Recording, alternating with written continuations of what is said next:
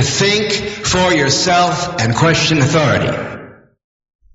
Witam wszystkich serdecznie w kolejnym epizodzie Hiperprzestrzeni. Ja mam na imię Tomek, bo oczywiście słuchacie jak najbardziej radia na fali, proszę Państwa.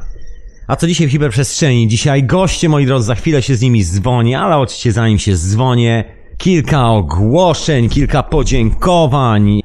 Takie najmilsze rzeczy na sam początek. Także na sam początek, jak zwykle, najprzyjemniejsza, najbardziej radosna rzecz. Dzięki mecenasi, pozdrawiam Was serdecznie za to, że wspieracie radyjko. Przypominam, jeden z Was, nie mogę powiedzieć który, bo to nie o to chodzi, prawda? Jeden z Was tak czy siak dostanie książkę Jarosława Bzomy, Krajobraz mojej duszy, Księga Podróży Nocnej. Oczywiście książka jest ufundowana przez Grzegorza, który prowadzi podcast Czas Snu. Zapraszam bardzo serdecznie. radionafali.com Czas Snu, proszę się tam przyjrzeć, posłuchać. Powoli doganiamy to, co leci live, przynajmniej to, co jest publikowane wieczorowej porze, jeżeli chodzi o premiery i to, co jest w archiwum Radia na Fali. Także za chwilę te rzeczy będą na bieżąco wreszcie, bo udało się rozładować tą potężną górkę. No i ja oczywiście dzisiaj przy okazji zapraszam Was jak najbardziej do wieczorowej pory, gdzie będzie kolejny sen Grzegorza.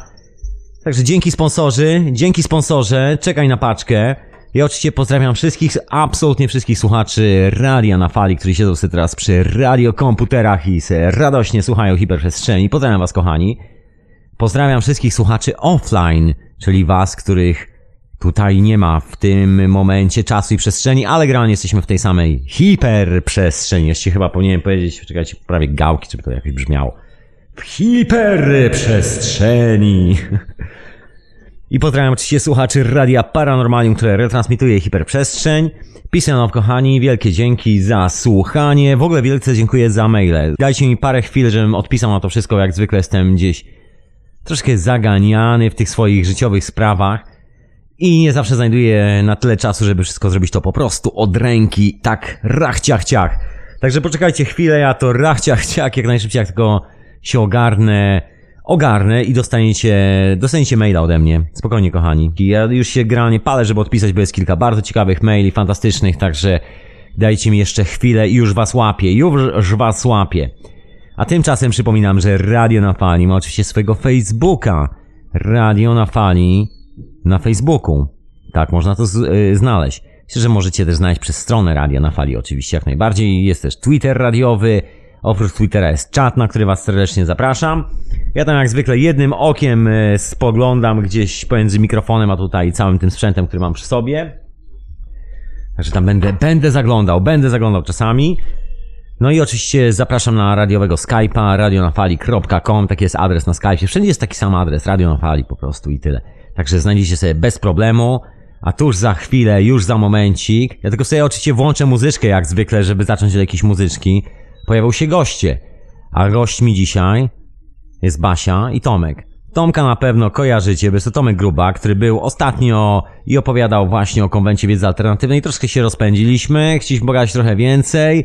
Skończyły się akumulatory w laptopie Tomka, no i generalnie była to urwana rozmowa, taka przerwana przez technologię. Także dzisiaj będziemy dokańczali te wszystkie rzeczy. A się może chyba nie tyle dokańczali, bo tam y, nie ma co dokańczać. Zaczniemy kolejne nowe, proszę Państwa. Tak to będzie wyglądało. Jest jeszcze właśnie Basia, która też jest organizatorką y, konwentu wiedzy alternatywnej. Także myślę, że o konwencie też będzie parę słów. No i będzie, będzie o pewnej małej wyspie gdzieś tam, gdzieś tam y, na środku pewnego morza. No o tym wszystkim w dzisiejszej hiperprzestrzeni, także zapraszam Was bardzo serdecznie, żebyście zostali na cały wieczór z radiem na fali, z jakąś kawką, dobrą herbatą, wodą restrukturyzowaną, czy co tam macie pod ręką. Komu Jimu, komu dymu. No i co? I zaczynamy ten wieczór, a jak zwykle zaczniemy, zaczniemy od piosenki. I to takiej, która mi non-stop chodzi po głowie, po prostu nie mogę tego wyrzucić. Robak w uchu, tak to się nazywa. Myślę, że niektórzy z Was doskonale kojarzą, albo jeżeli jeszcze nie kojarzą, to za chwilę skojarzą po pierwszych dwóch nutach. To co, zaczynamy proszę Państwa. Zatem zacznijmy od radosnej piosenki, bo jak mówią słowa piosenki, Samson was a lion. Yeah. No parables coming from the past to guide I and I put in the future. I and I a Rasta, teaching the people and worldwide, all over. Empire and state must crumble and fall. His majesty conquer them all. Lightning and thunder, brimstone and fire to all wicked. I and I learn from the past. Guide I and I for the future. Rastafari, plentiful joy. Fruits and blessings going out to breaking ancestry. One love, one unity, one Congo. Samson was a lion, Samson was strong. Samson was a lion, yes he was strong. Samson was a lion, Samson was strong. Samson was a lion, yes he. Samson was a lion, yes he was strong. Samson was a lion, yes he was strong. Samson was a lion, Samson was strong. Yes, he was a lion, Samson was strong. Samson was a strong, e, was a lion. A wy słuchacie oczywiście Radia na Fali, słuchacie Hiperprzestrzeni, ja mam na imię Tomek. Oprócz tego audycja jest retransmitowana w Radiu Paranormalium. A właśnie tak zapomniałem wspomnieć, że książę Edward wreszcie wrócił e, ze swojego wypadu. Także po chwilowej przerwie etykiety zastępczej, etykieta dokładnie w tą środę, jak zwykle, z nad strumyka w górach Wicklow. Przy relaksie, przy szczuwaksie, w środku tygodnia. No właśnie, spuścić trochę ciśnienia. Także zapraszam do radia na fali jak najbardziej w środku tygodnia. Właśnie na etykietę zastępczą, moi drodzy, do księcia Edwarda. No, oczywiście zapraszam do wszystkich audycji w radiu na fali jak najbardziej. A tymczasem ja tu się zdwaniam z gośćmi, jak się zasłuchałem, bo Shamshon was a lion, Shamshon was a strong. A ja już dzwonię do naszych gości. Chwila oczekiwania jak zwykle. Chwila oczekiwania. Tu powinien mieć jakiś dramatyczny soundtrack w tym momencie, kiedy się łączę. O, już się połączyłem. Witam serdecznie. Cześć, witamy Cię, witamy drogich słuchaczy. Cześć. Witam serdecznie, witam panno Basiu, witam panie Tomaszu. Co tam w ogóle u was słychać? Jak zdrówko, kochani? Siema. Bardzo dobrze. Nie. Doskonale. Idealnie. Ja bym się też chciał dowiedzieć, e, zanim zaczniemy, czy nas dobrze słychać. Idealnie was słuchaj. Słuchajcie, tajemnicą dzisiejszego spotkania jest tajemniczy mikrofon, który jest po drugiej stronie, także robimy od razu taki test, jak to działa. Działa idealnie. No to się cieszę, tak, bo też e, siedzimy z zupełnie różnych stron tego mikrofonu, więc nie wiedziałem, czy będzie nas łapać z każdej strony dobrze. Tak, O. mamy niezłą konfigurację. No dobra, ale słuchać was całkiem nieźle, także wszystko jest okej. Jak coś się będzie działo, to, to będziemy próbowali coś zmienić, przesunąć w lewo albo w prawo, na razie wszystko jest okej. Także witam was bardzo serdecznie w hiperprzestrzeni, tak oficjalnie, tarataram, bum bum, ze wszystkim hałasem, czerwony dywan, nie mam czerwonego dywanu. Kurczę, Jest. muszę krawat poprawić albo koszulę i w ogóle ten. Dobra, żartowałem. Y, Słuchajcie, no witam was. Y, Co u was słychać? Za parę chwil konwent wiedzy alternatywnej. Jesteście pewnie zabiegani troszkę z konwentem, jak się domyślam. Tak, tak, teraz jest dużo rzeczy do zrobienia, cały czas coś się dzieje. E, no temat na topie, tak powiem. Dobra, jakieś nowości na temat konwentu, kto wystąpi, a o czym jeszcze nie powiedzieliśmy w radiu na fali? Cały czas nowości, ale to mocno do programu, wiesz? Pojawiło się kilka nowych osób, pojawiło się kilka też zmian programowych, takich drobnych i e, no, są fajne rzeczy do, do zobaczenia, jak na przykład Słowianie i e, psychologia związków, Tomasz Borewicz. Bardzo fajne rzeczy.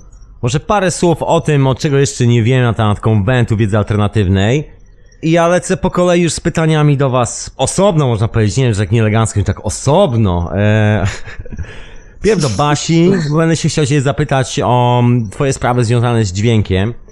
No właśnie, no to może pierw o konwencie, słuchajcie, po kolei, po kolei, żeby nie wszystko naraz. Dobra, No o konwencie. O konwencie. Jakie zaskoczenia nas czekają? Jakie zaskoczenia, których, e, których jeszcze nie widzieliśmy na przykład? No ja właśnie się bardzo cieszę, bo ty, y, tym razem jestem też y, zatrudniona do organizacji. Trochę za, zaprosiłam takich osób, y, które pracują z ciałem. Czyli oprócz tego, żeby było dużo informacji wiedzy takiej praktycznej do zastosowania, to fajnie też po prostu przepuścić różne rzeczy przez ciało i trochę się poruszać. I w ogóle odkrywam ostatnio to, że po prostu ruchome ciało e, i tak zwane fitness to jest bardzo porządna sprawa. To jest naprawdę, naprawdę ważne, żeby tym ciałem też się zająć po prostu i żeby też jakoś je uaktywnić i trochę poruszać. Więc będzie warsztat hula hop, który, który będzie prowadzić e, moja przyjaciółka Marta Szotyńska. Zgłosiła się też wczoraj dziewczyna, która chciałaby poprowadzić warsztat tak zwany POI, taki sprzęt do machania ogniem, ale to będzie bez Hmm. Aha, ognia. już, już wiem o co chodzi, wiem, wiem. Tak, tak. Więc ona też będzie robić swój warsztat, będzie dużo jogi, różno, różnorodnej. Janusz Arrasz też będzie z ćwiczeniami antystresowymi i Paweł Gutral, e, też taki kolega dobry, z którym też organizujemy wspólnie wyjazdy takie warsztatowe, wyjazdowe. Oni będą mówić o, o pierwszej pomocy w stresie. Czyli też takie, no może tak jakoś to brzmi, nie wiem jak to brzmi, ale to jest też naprawdę bardzo ważne. No jak reanimacja brzmi, że przy, zaraz przybiegną z takimi bandażami, z karetką No przyjadą, żrą cię. Reanimacja w stresie, człowiek Tak. zasłab. Chcemy kilka osób reanimować na konwencie na pewno, ale w sposób bardzo pozytywny i konstruktywny. No. Reanimować z, z codziennego życia. Także słuchajcie ludzie, nie dość, że nie dość, że po konwencie będziecie mieli napakowaną głowę wszystkimi tymi ideami, to jeszcze będziecie napakowani w ogóle. Biceps, triceps, tak, będziemy pracować w sobotę Dokładnie. nad e, Skałka. bicepsami. Tak, Tak, no po prostu trzeba tutaj, trzeba trochę poskakać i powyrzucać zbędne napięcie z ciała. To jest niepotrzebne, to nikomu nie służy. Dobrze się troszeczkę rozciągnąć. Brzmi doskonale, proszę Państwa, brzmi doskonale, czyli nie tylko siedzenie i słuchanie, ale też machanie kończynami, także kochani, jakiś dresik tam sobie wziąć. Konieczne. Ja widziałem zdjęcie, to chyba ty Domek robiłeś, e, zdjęcie plecaka, karimaty, taki zestaw do przetrwania. Tak, Survival kit, e, można powiedzieć. tak, on jest konieczny, ponieważ raz, że śpimy w szkole, to dwa, tak. To, to jeszcze mamy koncerty też relaksacyjne między innymi, a jak wiadomo, koncerty relaksacyjne najlepiej się słucha na leżąco. Więc kalimata jest bardzo ważnym czynnikiem i e, dobrze by było, żeby nikt jej nie zapomniał. To właściwie bardziej taki Eee, Bo relaks... będzie żałował. Otóż to taki relaxation pack, a nie survival pack. Właściwie to chodzi o zupełnie inną rzecz. Nikt nie musi z was przetrwać, kochani, będzie bardzo relaksująco. Tak. Oczywiście, tak, zapraszamy. Jeśli chodzi o konwent, to powiem wam, że w tym roku naprawdę się miła ekipa zebrała i tak patrząc na rozmach tego wszystkiego, to chyba jeszcze nie było takiego konwentu jak ten. Naprawdę idzie to w bardzo dobrym kierunku wszystko. Takie pytanie, żeby wykończyć ostatnią audycję, jak Tomka tu roz, rozłączyło. Jakie pytanie, które Tak, zawisło w powietrzu. Słuchajcie, jak się czujecie z takim tematem, jak właśnie substancje, jak to się mówi, niebezpieczne, żartuję sobie, psychoaktywne i prelekcje na ten temat, bo w tym kraju jest troszeczkę, no nie jest to kraj e, lat 60., że tak powiem, to jest kraj bardziej butelki wódki. I tak czasami to budzi Dobrze, jakieś tak. dziwne kontrowersje. Czy macie z tym jakieś zamieszanie, czy też jakby wszystko spokojnie przeszło, tam już nie ma, to już nie są te czasy, ludzie to zaakceptowali? Ja chciałam powiedzieć, że ja w ogóle nie wiem o co chodzi, w ogóle nie wiem o czym rozmawiacie, oddaję głos Tomkowi. Słuchaj, to ja może ci wyjaśnię, tak żeby nie było jak ktoś, e, bo jak ty nie wiesz, to ktoś słuchających też mógł nie słuchać i nie wie. Więc chodzi o to, że na konwencie jest na przykład Kuba Babicki swoimi prezentacja, prezentacjami, nie tylko on jeden, jest kilka postaci, masę informacji na temat, jak wygląda w rzeczywistości temat tak zwanych substancji psychoaktywnych, czyli entogenów. Że są to lekarstwa i że generalnie nie ma powodu do tego, żeby wieszać na tym jakąś stygmę, że nie jest to kryminał, że nie wiadomo co, tylko że jest to generalnie część e, naszej spuścizny, można powiedzieć, w ogóle jako istot żywych na tej planecie, po prostu co- coś do korzystania dla nas. Przy czym e, chodzi po prostu o to, że nie, no nie jest to tak wiedza promowana w cudzysłowiu. Z reguły większość ludzi się wyżywa na tym, jak tylko może. Jak w ogóle to wygląda na konwencie? Nie były jakieś problemy z tego powodu? Zresztą tak się pytam o problemy, a to nie o problemy chodzi w sumie, tylko jakieś... Nie, nie było żadnych problemów. I powiem ci tak, i o wódzie trzeba rozmawiać, i o teogenach trzeba rozmawiać. Jeśli chodzi o wódę, to trzeba przedstawiać realia, czym to właściwie jest, bo to też jest e, drag, tak jak każdy inny, tylko że z kodem kreskowym. I, e, a jeśli chodzi o enteogeny, to e, rozmawiając i poruszając te tematy, szczególnie mówiąc o naukowych zagadnieniach, to, to, nie narusza w żaden sposób prawa. I moim zdaniem warto w ogóle uświadamiać ludzi i mówić o czym jest, bo ponieważ lobbying e, alkoholowo e, Tytoniowy. tytoniowy tak e, tutaj rozpętuje różnego rodzaju niefajne informacje na te tematy, więc wiesz, no to jest konwent wiedzy alternatywnej, więc lecimy z tym, co nie jest mainstreamowe i Kuba jest bardzo dobrze odbierany w środowisku, zresztą też bardzo konkretnie fajnie mówi. Zawsze jak robimy te prezentacje, to też wiem, że to jest temat dość kontrowersyjny, więc tutaj trzeba się trzymać żelaznych zasad, No czyli właśnie. badania, konkretne dane, nie żadne wymyślone, nie wiem, historie, że ktoś, e, mój stryjek uważa, że jednak jest tak. Więc, e, więc trzymamy się, wiesz, trzymamy się po prostu konkretów. I ja w ogóle jestem zwolennikiem tego, żeby takich tematów pojawiało się jak najwięcej i żeby to nie były tematy w stylu, a rekreacyjnie zróbmy coś tam, tylko na przykład leczenie raka i enteogeny. Y, Jeśli chodzi o konopie na przykład i właściwości medyczne, to przecież to jest kurczę kolosalne spektrum w ogóle tego, co, co ta roślina leczy. A No, otóż to, otóż to. Tak. No trudno byłoby to pominąć. W ogóle sobie nie wyobrażam, żeby tak ważny, istotny temat, który ma tak dużo odnóg i taki jest w ogóle, no to jest kawał konkretnej wiedzy, żeby go nie było. No nie? wiesz, Basie, miło słyszeć, myślę, bo, tak. bo z tym jest troszkę tak, że pomimo, że Konwent Wiedzy Alternatywnej nie jest jedyną taką imprezą zapewne w tej części świata, w której się odbywa, ale ten temat no nie jest taki zbytnio popularny i nie ma zbyt wielu miejsc, gdzie można się udać po jakąkolwiek sensowną informację, także e, kochani słuchacze, jeżeli szukacie informacji na ten temat, to Konwent Wiedzy Alternatywnej jest właściwym miejscem, gdzie powinniście się udać. Otóż to, bo nikt za bardzo nie chce o Tak. tym mówić. Nawet w Mamy- tak zwanych niezależnych środowiskach jest pewna stygma na tym, wiesz, naćpany, wiesz co chodzi, wszystkie tego typu rzeczy. No, dlatego po prostu potrzeba jest rzetelnej informacji na ten temat, że to nie są, no jakby to jest temat rzeka właściwie, nie? Moglibyśmy Otóż tylko to. o tym gadać, a y, no, mamy specjalistów od tego, którzy posługują się badaniami, które mogą wykonywać, bo to jest jednak też taki aspekt, o którym trzeba pamiętać, no nie? My żyjemy w uzgodnionej rzeczywistości, tutaj jest jakieś prawo, tutaj są jakieś rzeczy, no podlegamy mniej lub bardziej, ale jednak to jest nasze otoczenie. No nic dziwnego też, że o to pytasz, jakby Chodzi o konkrety, chodzi o bardzo konkretną, rzetelną wiedzę potwierdzoną badaniami i fajnie, że są osoby, które coś takiego wnoszą. Tak, ja bym tutaj jeszcze powiedział o czymś takim jak stereotypy, to, że ludzie po prostu Właśnie. mają też różne pomysły, że właśnie tak jak powiedziałeś, panie czy coś tam innego. Ja bym tutaj się chciał zatrzymać na moment, żeby pomyśleć o jakiejś fobii, czy ludzie, czy ludzie zadając w ogóle takie pytanie, nie boją się po prostu mówić i jeśli człowiek boi się o czymś mówić w ogóle, to co tu się właściwie dzieje? Czy mam wtedy wolność mówienia na jakieś tematy? Ponieważ naprawdę mówiąc o różnych rzeczach, tutaj nie naruszasz żadnej rzeczy, żadnego, żadnego przepisu prawnego. To nie jest, że ty posiadasz coś i, i teraz nie wiem, tylko że ty po prostu rozmawiasz na jakiś temat i na temat moim zdaniem bardzo ważny.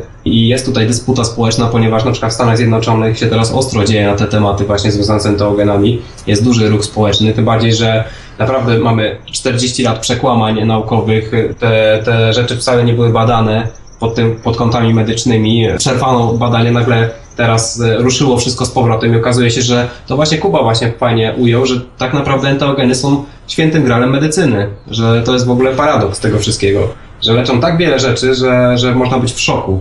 I, No tak, i to też nie jest tylko z zakresu właśnie science fiction, tylko z zakresu tego, że te rzeczy się już wydarzają, że te badania już jakby badania, czyli lecze, leczenie ludzi, no tak zwany właśnie niekonwencjonalny sposób, czyli za pomocą enteogenów, to po prostu to działa, to, to jest fakt, to nie jest jakiś domysł, że być może za 100 lat zrobimy jakieś badanie, tylko to się dzieje już i ludzie, którzy wykonują te badania mają na to zgody, bo to jest w kwestii eksperymentów prowadzone.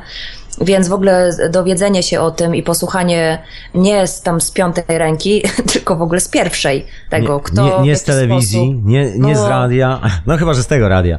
No, ja ci powiem, że ostatnio to się nawet w naszej polskiej gazetach coś zaczyna dzieć. Ostatnio chyba w fakcie było coś o Właśnie- marihuanie i tak. Widziałem u leczenie- Ciebie na Facebooku właśnie Tak, tak, linka, tak. dlatego tak się wow, zdziwiłem, że... Ośmioletnie dziecko, tak? To było, czy 11-letnie, teraz już nie pamiętam dokładnie. Wyleczone z nie z Olejem? Tak, Z konopi. tak, Mhm. tak, dokładnie.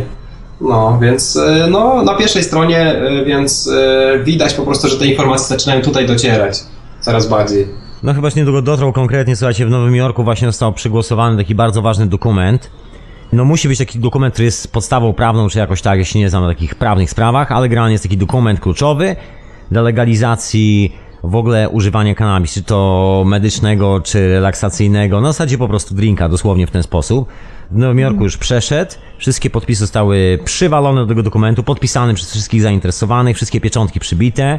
No i teraz czeka na ostateczne zatwierdzenie i to będzie chyba taka troszeczkę, no może nie tyle rewolucyjna rzecz, ile taka bardzo spektakularna, no bo Nowy Jork jakby wymusza pewne zjawisko, takie follow the leader troszeczkę na innych miejscach na świecie, że o, bo w Nowym Jorku jest, to u nas też będzie, bo to jest taki... Tak, stolica świata. Tak, tak, tak. zachodu. Otóż to. Mhm. Tak, więc kamień milowy jakiś przypinają, no zobaczymy, co z tego wyjdzie. Tak, też jeszcze fajne w ogóle w konwencie jest to, że, że ta impreza przyciąga naprawdę bardzo różnych ludzi.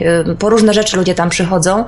I y, czasem y, to wygląda tak, że wykład Kuby to jest jakieś pierwsze zetknięcie się z tematem, że, że właśnie jest jakaś taka ogólna koncepcja, że drugs are bad, okej, nie ruszamy tego w ogóle, nie zajmujemy się tym tematem. A potem Kuba, który mówi o, o, o wynikach badań i o w ogóle o różnych takich rzeczy, o rzeczach takich, że jakby nie ma tej przestrzeni, żeby pomyśleć sobie, ojej, naprawdę w ogóle, bo on tak zajmuje, on tak ciekawie opowiada i on naprawdę jest na, na fali. Jesteśmy naprawdę na fali. Ten koleś jest na fali, jak o tym mówi. I to czuć. I on nie uczy tylko jakby słowami, tylko w ogóle swoją postawą i tym, o czym mówi. Więc w ogóle doświadczenie e, przez innych ludzi tego, co on tam nawija, jest naprawdę, to jest cenne, no. To jest cenne. Kuba reprezentuje ten... e, Kuba, my to o tobie mówimy, jakbyś nie wiedział. Tak, myślę, że nas słucha, pozdrawiamy. Pozdrawiamy bardzo serdecznie. Reprezentuje ten taki paradygmat tej współczesnej kultury, że jest człowiek z papierem medycznym, znaczy nie medycznym, tylko że jest papier, papier z uniwersytetu, a oprócz tego jeszcze mówi o rzeczach, których tam się nie mówi.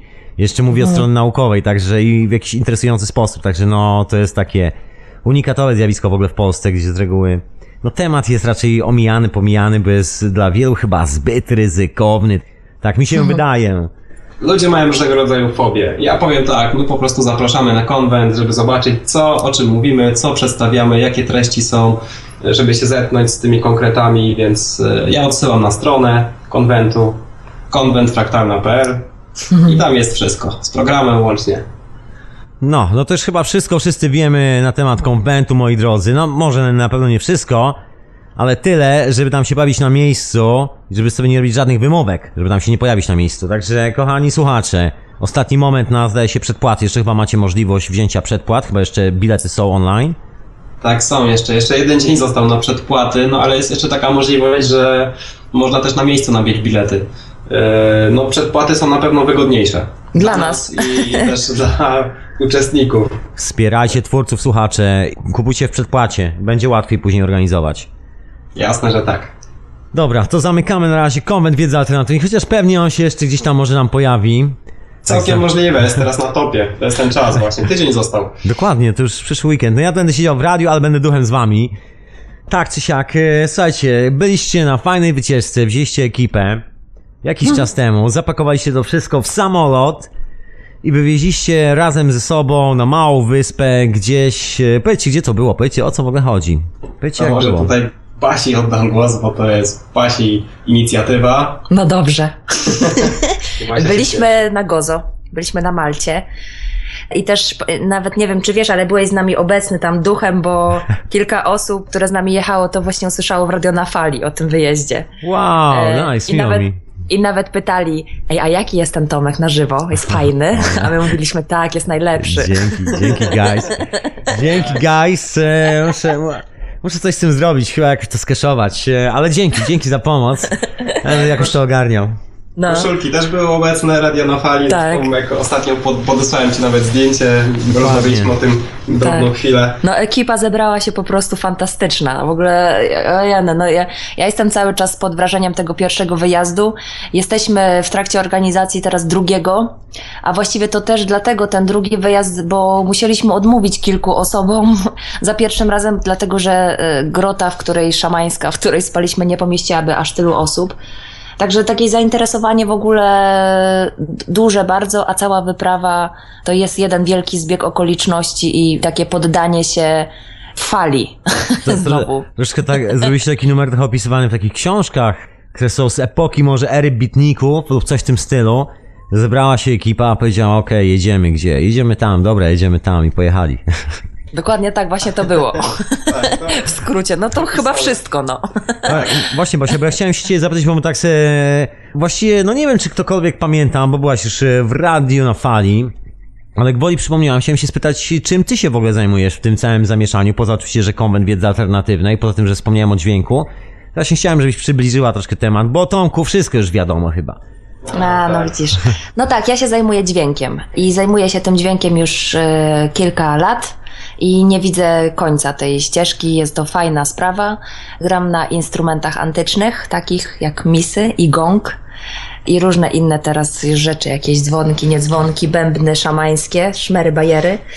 I oprócz tego, że gramy takie koncerty, bo gram je ostatnio razem z kolegą e, moim serdecznym Wojtkiem, takie całonocne koncerty, co to naprawdę przyjemna, fajna podróż, to oprócz tego robię tak zwaną terapię indywidualną, czyli takie masaże indywidualne dla, dla osób i to z bardzo fajnym skutkiem. Dużo też pracuję z dziećmi, takimi poharatanymi przez los, czyli z dziećmi niepełnosprawnymi, upośledzonymi. No metoda działa. Ja jestem cały czas w zachwycie nad tym, jak takie proste garnki, kawałki metalu No właśnie po prostu mogą dawać Mhm. takiego czadu. Słuchaj, no chciałem się zapytać o to, jak, jak wygląda w praktyce właśnie takie uzdrawialnica. I dzisiaj oglądałem e, bardzo ciekawy wykład takiego dżentelmena, który, nie pamiętam w tym momencie nazwiska, wybaczcie mi kochani słuchacze. Jest to człowiek, który studiuje na, w szkole, którą e, wystartował Dale Pan. To jest człowiek, który się zajmuje takimi rzeczami właśnie związanymi z dźwiękiem, z kawitacją dźwięku, pod właściwie każdym możliwym aspektem. No i przede wszystkim też między innymi aspekt naszego zdrowia i tego, jak to rezonuje, bo jesteśmy zbudowani z wody, także jak ta woda drga do częstotliwości, tak samo my drgamy. Jasne. No i pokazywał fantastyczne zdjęcia, właśnie ten cinematics, czyli to jak się wzbudza troszkę wodę odpowiednią częstotliwością, tam się układają odpowiednie kształty, wzory, paterny. No i właśnie s- zauważył taką fajną symbiozę pomiędzy, no już tym nie będę mówił o jakiej częstotliwości chodzi, generalnie wszystkie te rzeczy, które ty masz tam właśnie w owych misach, bo to jest dokładnie ten rezonans, dokładnie ta częstotliwość najczęściej. No i pokazywał właśnie, jak to dostraja w ogóle do ludzkiego organizmu i mówił, że wrażenie jest niesamowite, że w ogóle robienie tych eksperymentów, w ogóle praca z tym dźwiękiem powoduje, że on w ogóle sam się o wiele lepiej czuje. Tak się chciałem zapytać, jak w ogóle reagują dzieciaki, bo pracujesz z takim bardzo newralgicznym materiałem, z dzieciakami, które są takie dosyć dynamiczne w tym wszystkim. No więc właśnie wiesz co, ja- ja generalnie teraz pracuję z dziećmi, które są e, bardzo często niepełnosprawne ruchowo. To jest coś innego, bo e, jak zaczynałam swoją pracę kilka lat temu, czyli tam siedem, to zaczęłam od tego, że pracowałam z dziećmi, no tak zwanymi, no zdrowymi, no, normalnymi dziećmi w wieku przedszkolnym. To był jakiś hardcore. Bo w ogóle ta metoda zakłada to, że ta osoba, której się wykonuje zabieg, leży albo siedzi, jakby no jest y, w miejscu. A małe dzieci to jest po prostu wulkan energii. Dla nich to, że w środku dnia w ogóle robimy jakieś zajęcia, gdzie trzeba leżeć, jak można eksplorować świat i po prostu coś robić innego, no trochę się mija z celem. Tym bardziej też przywracanie jakby ustawień fabrycznych malutkim dzieciom nie ma to sensu za dużego. Te dzieci mają dobre swoje ustawienia i one po prostu potrzebują no właśnie się jakby eksplorować, y, dos, doświadczać i tak dalej, i tak dalej. Więc y, tutaj być może do zasypiania to jest fajne, a nie jako jakiś element dnia w moim odczuciu. Natomiast dzieci, które są właśnie niepełnosprawne ruchowo, w ogóle ten cały taki świat osób, które są upośledzone, to jest, to jest tro- trochę takie tabu, zwłaszcza w Polsce, jakby tych ludzi nie widać, ale to jest w ogóle niesamowite, niesamowite doświadczenie z nimi pracować. I ja mam takie wrażenie, że tyle, ile energii wkładam, to na pewno tyle dostaję więcej, jakby zwrotu, ale mam wrażenie, że jeszcze więcej, jakby, że to jest naprawdę jakiś mistyk, mistik, pracowanie z tymi ludźmi. Nie wiem o co chodzi, ale to tak ja to tego doświadczam. I poza tym osoby, które są niepełnosprawne ruchowo, e, są bardzo wdzięczne w takiej pracy, bo jak coś się koło nich robi, to one całą uwagę absorbują i są bardzo obecne w tym kontakcie. Natomiast te misy działają na takie osoby, po pierwsze właśnie bardzo głęboko relaksacyjnie, rozluźniająco. Czyli, że na przykład jakieś takie przykurcze, to są często właśnie takie rzeczy, że, że to ciało jest bardzo napięte, spięte, bez intencji tak naprawdę. Po prostu te dzieci już się rodzą z jakimiś e, takimi no, no dysfunkcjami. A misy mają to do siebie, że oprócz tego, że właśnie jest masaż na poziomie komórkowym, to co ty mówisz, czyli e, no po prostu podawana jest tak zwana wzorcowa wibracja do obszaru, Dokładnie, gdzie się tam mhm. stawia tą misę, to oprócz tego jest ten miły, ro- rozluźniający, przestrzenny dźwięk. I w ogóle jak pracuję z dziećmi, które są bardzo otwarte, bo to też jakby, to nie jest dla wszystkich terapia. Y, Są dzieci, które wchodzą w to jak mas, masło, a są takie, które jakby nie. I wtedy też nic na siłę, no nie? To też, ja się tego też nauczyłam, żeby po prostu iść za tym, co się wydarza, iść za tym dzieckiem, które konkretnie tutaj jest, a nie z pomysłem swoim. Ile razy ja mam pomysł, to jest fiasko. To jest po prostu też takie wypukiwanie się z tych pomysłów i iście za tym, co się dzieje. No ale oprócz tego oczywiście są jakieś konkretne zasady BHP, jak tych mis używać, a jak ich nie używać. I to są ważne rzeczy. że jakby dźwiękiem można pomóc, ale można też zaszkodzić. I chodzi o to, żeby umiejętnie to robić. No a właśnie takie spektakularne, fajne rzeczy się dzieją, że właśnie na przykład jakaś przykurczona rączka czy nóżka po drugim czy trzecim uderzeniu po prostu puszcza to napięcie i to też jakby nie jest intencjonalne, po prostu ciało tak fajnie reaguje na te misy. Spontanicznie. A te, spontanicznie, a też te dzieci, często właśnie osoby, które są upośledzone ruchowo i również umysłowo, tak jakby paradoksalnie jest im czasem łatwiej się rozluźnić, bo one nie mają pomysłu i programu w głowie one po prostu bardzo idą za swoim ciałem. Więc jak te misy w plus y, ciało y, i przyjazna atmosfera taka, że jakby, że ja nie mam właśnie tego pomysłu, nie? że ja nie, nie, nie przyszłam mhm. tam po prostu uzdrowić, uleczyć, y, jakby ja tego unikam, no nie? Ja nie, nie przychodzisz do, nich, do nich ze strategią na ich życie. I chyba to czują doskonale. No, nie, no ale też nie, bez pomysłu, żeby coś uzdrawiać, no nie? Po prostu to ja uważam, że to są naprawdę świetne narzędzia. Ja ich doświadczyłam bardzo mocno na sobie, też wręcz w takich spektakularnych warunkach. Te pierwsze, pierwszy mój masaż misowy po prostu był zupełnym, jakby dla mnie takim osobistym odlotem, ale tak naprawdę to nie był do końca odlot, tylko tak jakby naprawdę wylądowanie w sobie i w swoim ciele. Ja nawet nie wiedziałam, że jakby jestem gdzieś indziej, że trochę nie mam kontaktu. I nagle się okazuje, że po prostu, że ja tutaj mam ciało, że w ogóle to jest czasami trudno uchwycić, że się nie ma kontaktu z własnym ciałem, no nie, że się nie ma bazy po prostu w tym, z tym, że że jakby tutaj zachodzi dużo różnych fajnych rzeczy i procesów i można, można się o to oprzeć i można, o wow, tego doświadczać, no nie? Zaciekawiło mnie, jak wspomniałaś o tym, że misami można też zaszkodzić, bo wydawało mi się to taką bardzo bezpieczną technologią. Nie domyślałem się, że jest jakiś taki downhill e, w tym wszystkim. E, wiesz co, jakby to też, e, to też zależy, e, jak na to spojrzeć, bo na przykład czasami można doświadczyć czegoś takiego, jak ktoś jakby nie zna zasad BHP, czyli tego, mhm. jak bezpiecznie to przeprowadzi. A bezpiecznie mam wrażenie, znaczy mam na myśli to, że to jest, że nie przyspieszasz jakiegoś procesu, który się dzieje w ciele mhm. na siłę. Okej, okay, czyli nie robisz czegoś takiego, jak właśnie tak jak wspomniałaś, czyli dlatego, no dlatego warto nie mieć żadnego planu i żadnej strategii na to. No, no właśnie, no, bo nikt z nas nie, nie wie, naparzać, nikt no. z nas nie wie, co się tak naprawdę do końca wydarzy. Po prostu organizm pokaże, jakie ma tempo reagowania na to wszystko i faktycznie, no teraz rozumiem, no to takie dosyć naturalne. Powrót do praw mamy natury, bym powiedział. No dokładnie, to w tej, w tej y, taką zasadą się kieruje, że mniej znaczy więcej, czyli że le, lepiej użyć mniej elementów tego masażu dźwiękiem niż używać ich całą masę, ale to się tak łatwo mówi, a na początku, zwłaszcza jak się zaczyna tą podróż, zresztą mam wrażenie z czymkolwiek, to czasami mamy taką wrodzoną jakąś tendencję, żeby po prostu tak spróbować na maksa, żeby zobaczyć jak ten gong, po prostu jak można w niego tak mocno przyłożyć, jakie on będzie miał te spektrum dźwięku, a tam leżą ludzie, wiesz, jakby oni to czują, co nie, jakby to y, naprawdę my jesteśmy też, poza tym, że jesteśmy silnymi, duchowymi istotami, to jesteśmy też delikatni, tak naprawdę. No my jesteśmy otoczeni też całą masą różnych fal i, i, i to na nas działa i jakby można by się tym nie przejmować, że teraz po prostu będziemy tutaj grać na misach, gongach i to jakby, no przecież i tak są te fale komórkowe, komputery, sieci i tak dalej, ale w momencie, kiedy, y, bo to jest też oprócz tego, że ten masaż y, właśnie działa na poziomie komórkowym, na poziomie dźwiękowym i tak dalej, to jest to taka przyjemna przyjemny element i tu już mniej mówię o dzieciach, a bardziej o osobach dorosłych, z którymi pracuję,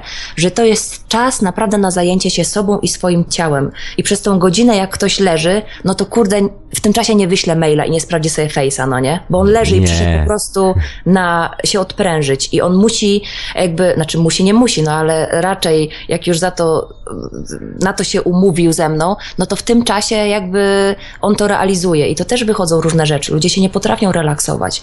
Ludzie mają w ogóle całą masę po prostu sytuacji do przerobienia w, w głowie, obróbka danych po prostu cały czas, no nie? Więc to też jest fajne zdać sobie sprawę, w ogóle taka diagnoza wewnętrzna, czy ty jesteś w stanie po prostu siedzieć, leżeć i, i po prostu leżeć i się relaksować, no nie? To wcale tak nie jest łatwo. No wiesz, Czas. każdy mówi, że chciałby się zrelaksować, ale doskonale wiemy, że znakomita większość ludzi zaraz po tym, gdybyśmy właśnie zaproponowali im kawałek podłogi, powiedzieli, stary, jest godzinka czasu, to jest twój kawałek podłogi, jakaś relaksacyjna muzyka, czy co, musisz tylko wyłączyć telefon i zostawić komputer, byłoby, nie, nie, nie, stary, nie, nie, nie, może później, może no, później. Tak, Facebook czeka przecież, jak no, się. Kiedy? Piątek o czwartej. O, to, dzięki, To dzięki Basia za wyjaśnienie, czym się zajmujesz i jak to wygląda w praktyce. I teraz, kochani, we dwójkę was poproszę, żeście opowiedzieli, jak z tą dziką, wyp- no nie taką dziką, bo na piechotę nie dreptaliście. Trochę była dzika, trochę była dzika, powiem ci. No dobra, to jak was tą dziką wyprawą, opowiadajcie. To może ja zacznę od takiego jednego pytania. Czy mieliście, poza tym, że oczywiście wyprawa była kompletnie spontaniczna i po prostu się pojawiła, bo się pojawiła, czy mieliście jakiś, e, może nie tyle program do realizacji, ile kilka pomysłów, które mieliście zaplanowane, okej, że jak się już tam pojawimy, to spróbujemy zrobić te pomysły, zobaczymy, co z tego wyjdzie.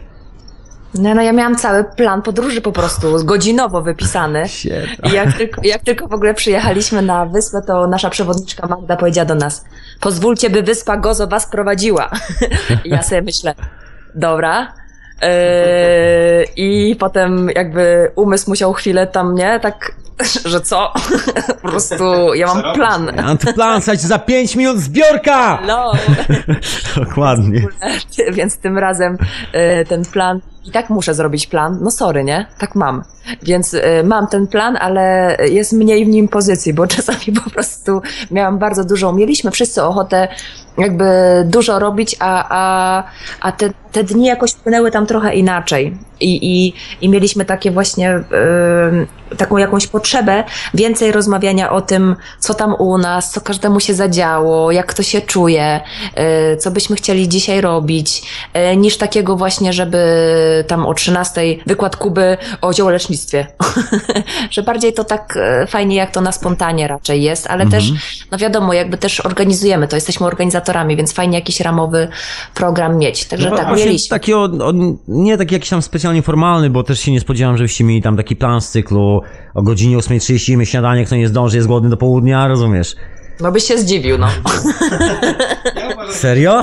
Bardzo ładnie, bardzo ładnie się wszystko Nie, no, żartuję, ale z- ramowe mieliśmy. Był. był czas dla siebie, był czas programowy, były też e, warsztaty, e, mieliśmy wspólne jedzenie i mieliśmy też indywidualne i zbiorowe wyprawy w różne miejsca, co No było tak, ale na przykład było tak, że był czas wolny i każdy mógł go spędzić jak tam chciał, a siedzieliśmy wszyscy razem e, w pokoju, każdy miał swój komputer i w ogóle mieliśmy bardzo dużą potrzebę takiego, takiej bliskości i bycia ze sobą, że jakby te wspólne zajęcia właściwie nam się kończyły, ale nie było takiego, takiej potrzeby, żeby odpoczywać od siebie. Facebooka właśnie. Nie, właśnie No. dla, dlatego, dlatego chciałem się zapytać o te, o te ramy programowe, bo tak sobie pomyślałem, że zaraz, że przecież jak było tak fajnie za pierwszym razem, jakby te pomysły wypaliły, jakby sposób, no, takiego skonstruowania sobie czasu, to pewnie będziecie chcieli to pociągnąć dalej.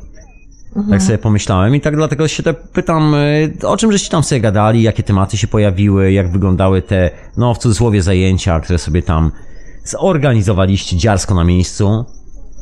No tak, bo w ogóle jak zaczęliśmy się przygotowywać do tej wyprawy, no to Magda nam napisała, że to jest Wyspa Snów, więc nie mieliśmy jakby już problemu z tym, co tam robimy. Zrobiliśmy tam po prostu warsztat śnienia, tym bardziej, że mieliśmy sześć nocy, więc to jest też takie, fa- takie fajne warunki, że tam się może coś zadziać już, nie? Że to jakby nie jest weekendowy warsztat, po którym potem pracujesz jakby według jakiegoś tam grafika, który my dajemy, tylko po prostu to już się dzieje i tam śpimy i możemy ra- rano o tych snach rozmawiać.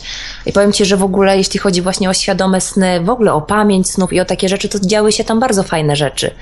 Yy, nie? Regresja, tak, mieliśmy też... Aha, no tak. I No dobra, opowiadajcie po kolei. Tak, regresja była dużym czynnikiem, który w ogóle zadział się na, na, e, na warsztacie. Mieliśmy zrobione regresje. E, Dorota zaplanowała trzy regresje e, hipno, hipnotyczne, które jak się okazało grupa, e, grupa podjęła się tym regresją i mieliśmy dość dużo zbieżności różnego rodzaju. A co ciekawe, następnego dnia jak pojechaliśmy sobie na takie fiordy, na takie klify, to część osób y, mówiła, że widziała te rzeczy w swoich wizjach, w swojej właśnie regresji.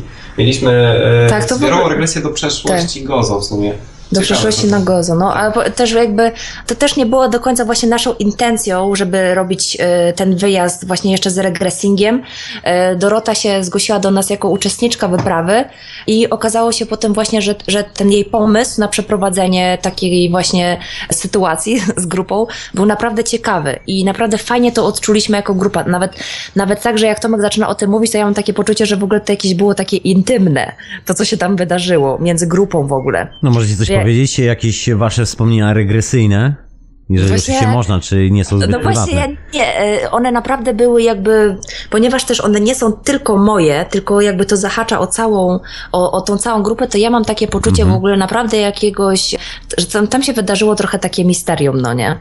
I jakby trudno mi trochę jest o tym mówić, żeby też to nie brzmiało jakoś totalnie odjechanie, no to regresja wygląda w ten sposób, że my sobie po prostu leżymy w, przy miło rozpalonym kominku, a Dorota wolnym głosem jakby wprowadza nas w stan relaksacji, co nie? To, to nie jest tak, że my tracimy w ogóle bazę, jak jest jakaś hipnoza i w ogóle nikt nie wie o co chodzi, ktoś to nagrywa, a potem my patrzymy i myślimy, o Jezu, czy to ja mówiłem. To jest, jesteś na bazie, no nie? Wiesz, co się wydarza z tobą, czujesz swoje ciało, w każdej chwili możesz otworzyć oczy. Ale to, jest tylko- tak, ale to jest tak, że jesteś tylko ty i na przykład osoba, która prowadzi tą hipnozę, Nie, czy, nie, czy wszyscy grupowe są? Okej, tak. dobra. Tak, wszyscy razem i no i wszyscy razem sobie jest jakaś tendencja, w jaką stronę to wszystko idzie, czyli ta wizualizacja jakby jakoś tam jest prowadzona, że, że jesteśmy gdzieś i co tam widzimy. I mi się wydaje, że w ogóle sam, sama już akcja tego, że po prostu masz zamknięte oczy i ktoś ci mówi, żeby teraz, że teraz jest dokładnie czas na to, żeby obejrzeć sobie te obrazy, które ty masz pod oczami. No to jest w ogóle naprawdę faj, fajna opcja. Tak samo jak z tymi misami, czy w ogóle z jakimś innym tematem, jakimkolwiek, że po prostu, żeby w coś wejść, wystarczy w to wejść. I po prostu jesteś w tym takim odrobinę odmiennym stanie świadomości, no bo wiadomo, że jak jest relaks, zwalniasz oddech, bicie serca Dokładnie. się uspokaja i jakby my jesteśmy istotami duchowymi, czy jakkolwiek, no to nawet już pomijmy tą sprawę, ale mamy swoją wyobraźnię, która jest dla mnie dowodem na naszą, po prostu na nasze kosmiczne korzenie i na naszą duchowość po prostu, jakkolwiek by to nie brzmiało. Więc jak zamkniemy oczy i zaczniemy e, jakby zwalniać po prostu tempo tych obrazów i się im bardziej przyglądać i potem jak zaczynamy o tym opowiadać i jedna, druga, trzecia osoba opowiada o czymś zbieżnym, że, że my widzimy jakąś jedną rzecz, jak mamy intencję, żeby się przyjrzeć naszym związkom z wyspą Gozo, to nawet już nie trzeba jakoś szczególnie wierzyć czy nie wierzyć w takie rzeczy, wierzyć czy nie wierzyć w zeszłe wcielenia, czy przyszłe, cokolwiek.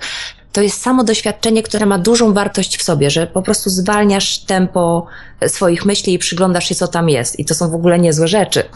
to warto o tym pogadać. Okazało się, że byliście już wcześniej na Gozo zapewne.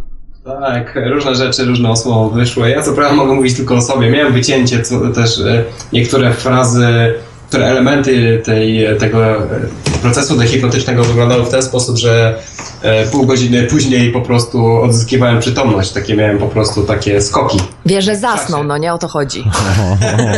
To nie było zaśnięcie, po prostu e, nie wiem, no dla mnie to nie było zaśnięcie, ponieważ byłem przytomny i nagle się przeskakuje, jestem w jakimś innym w ogóle momencie. Pochrapywałeś.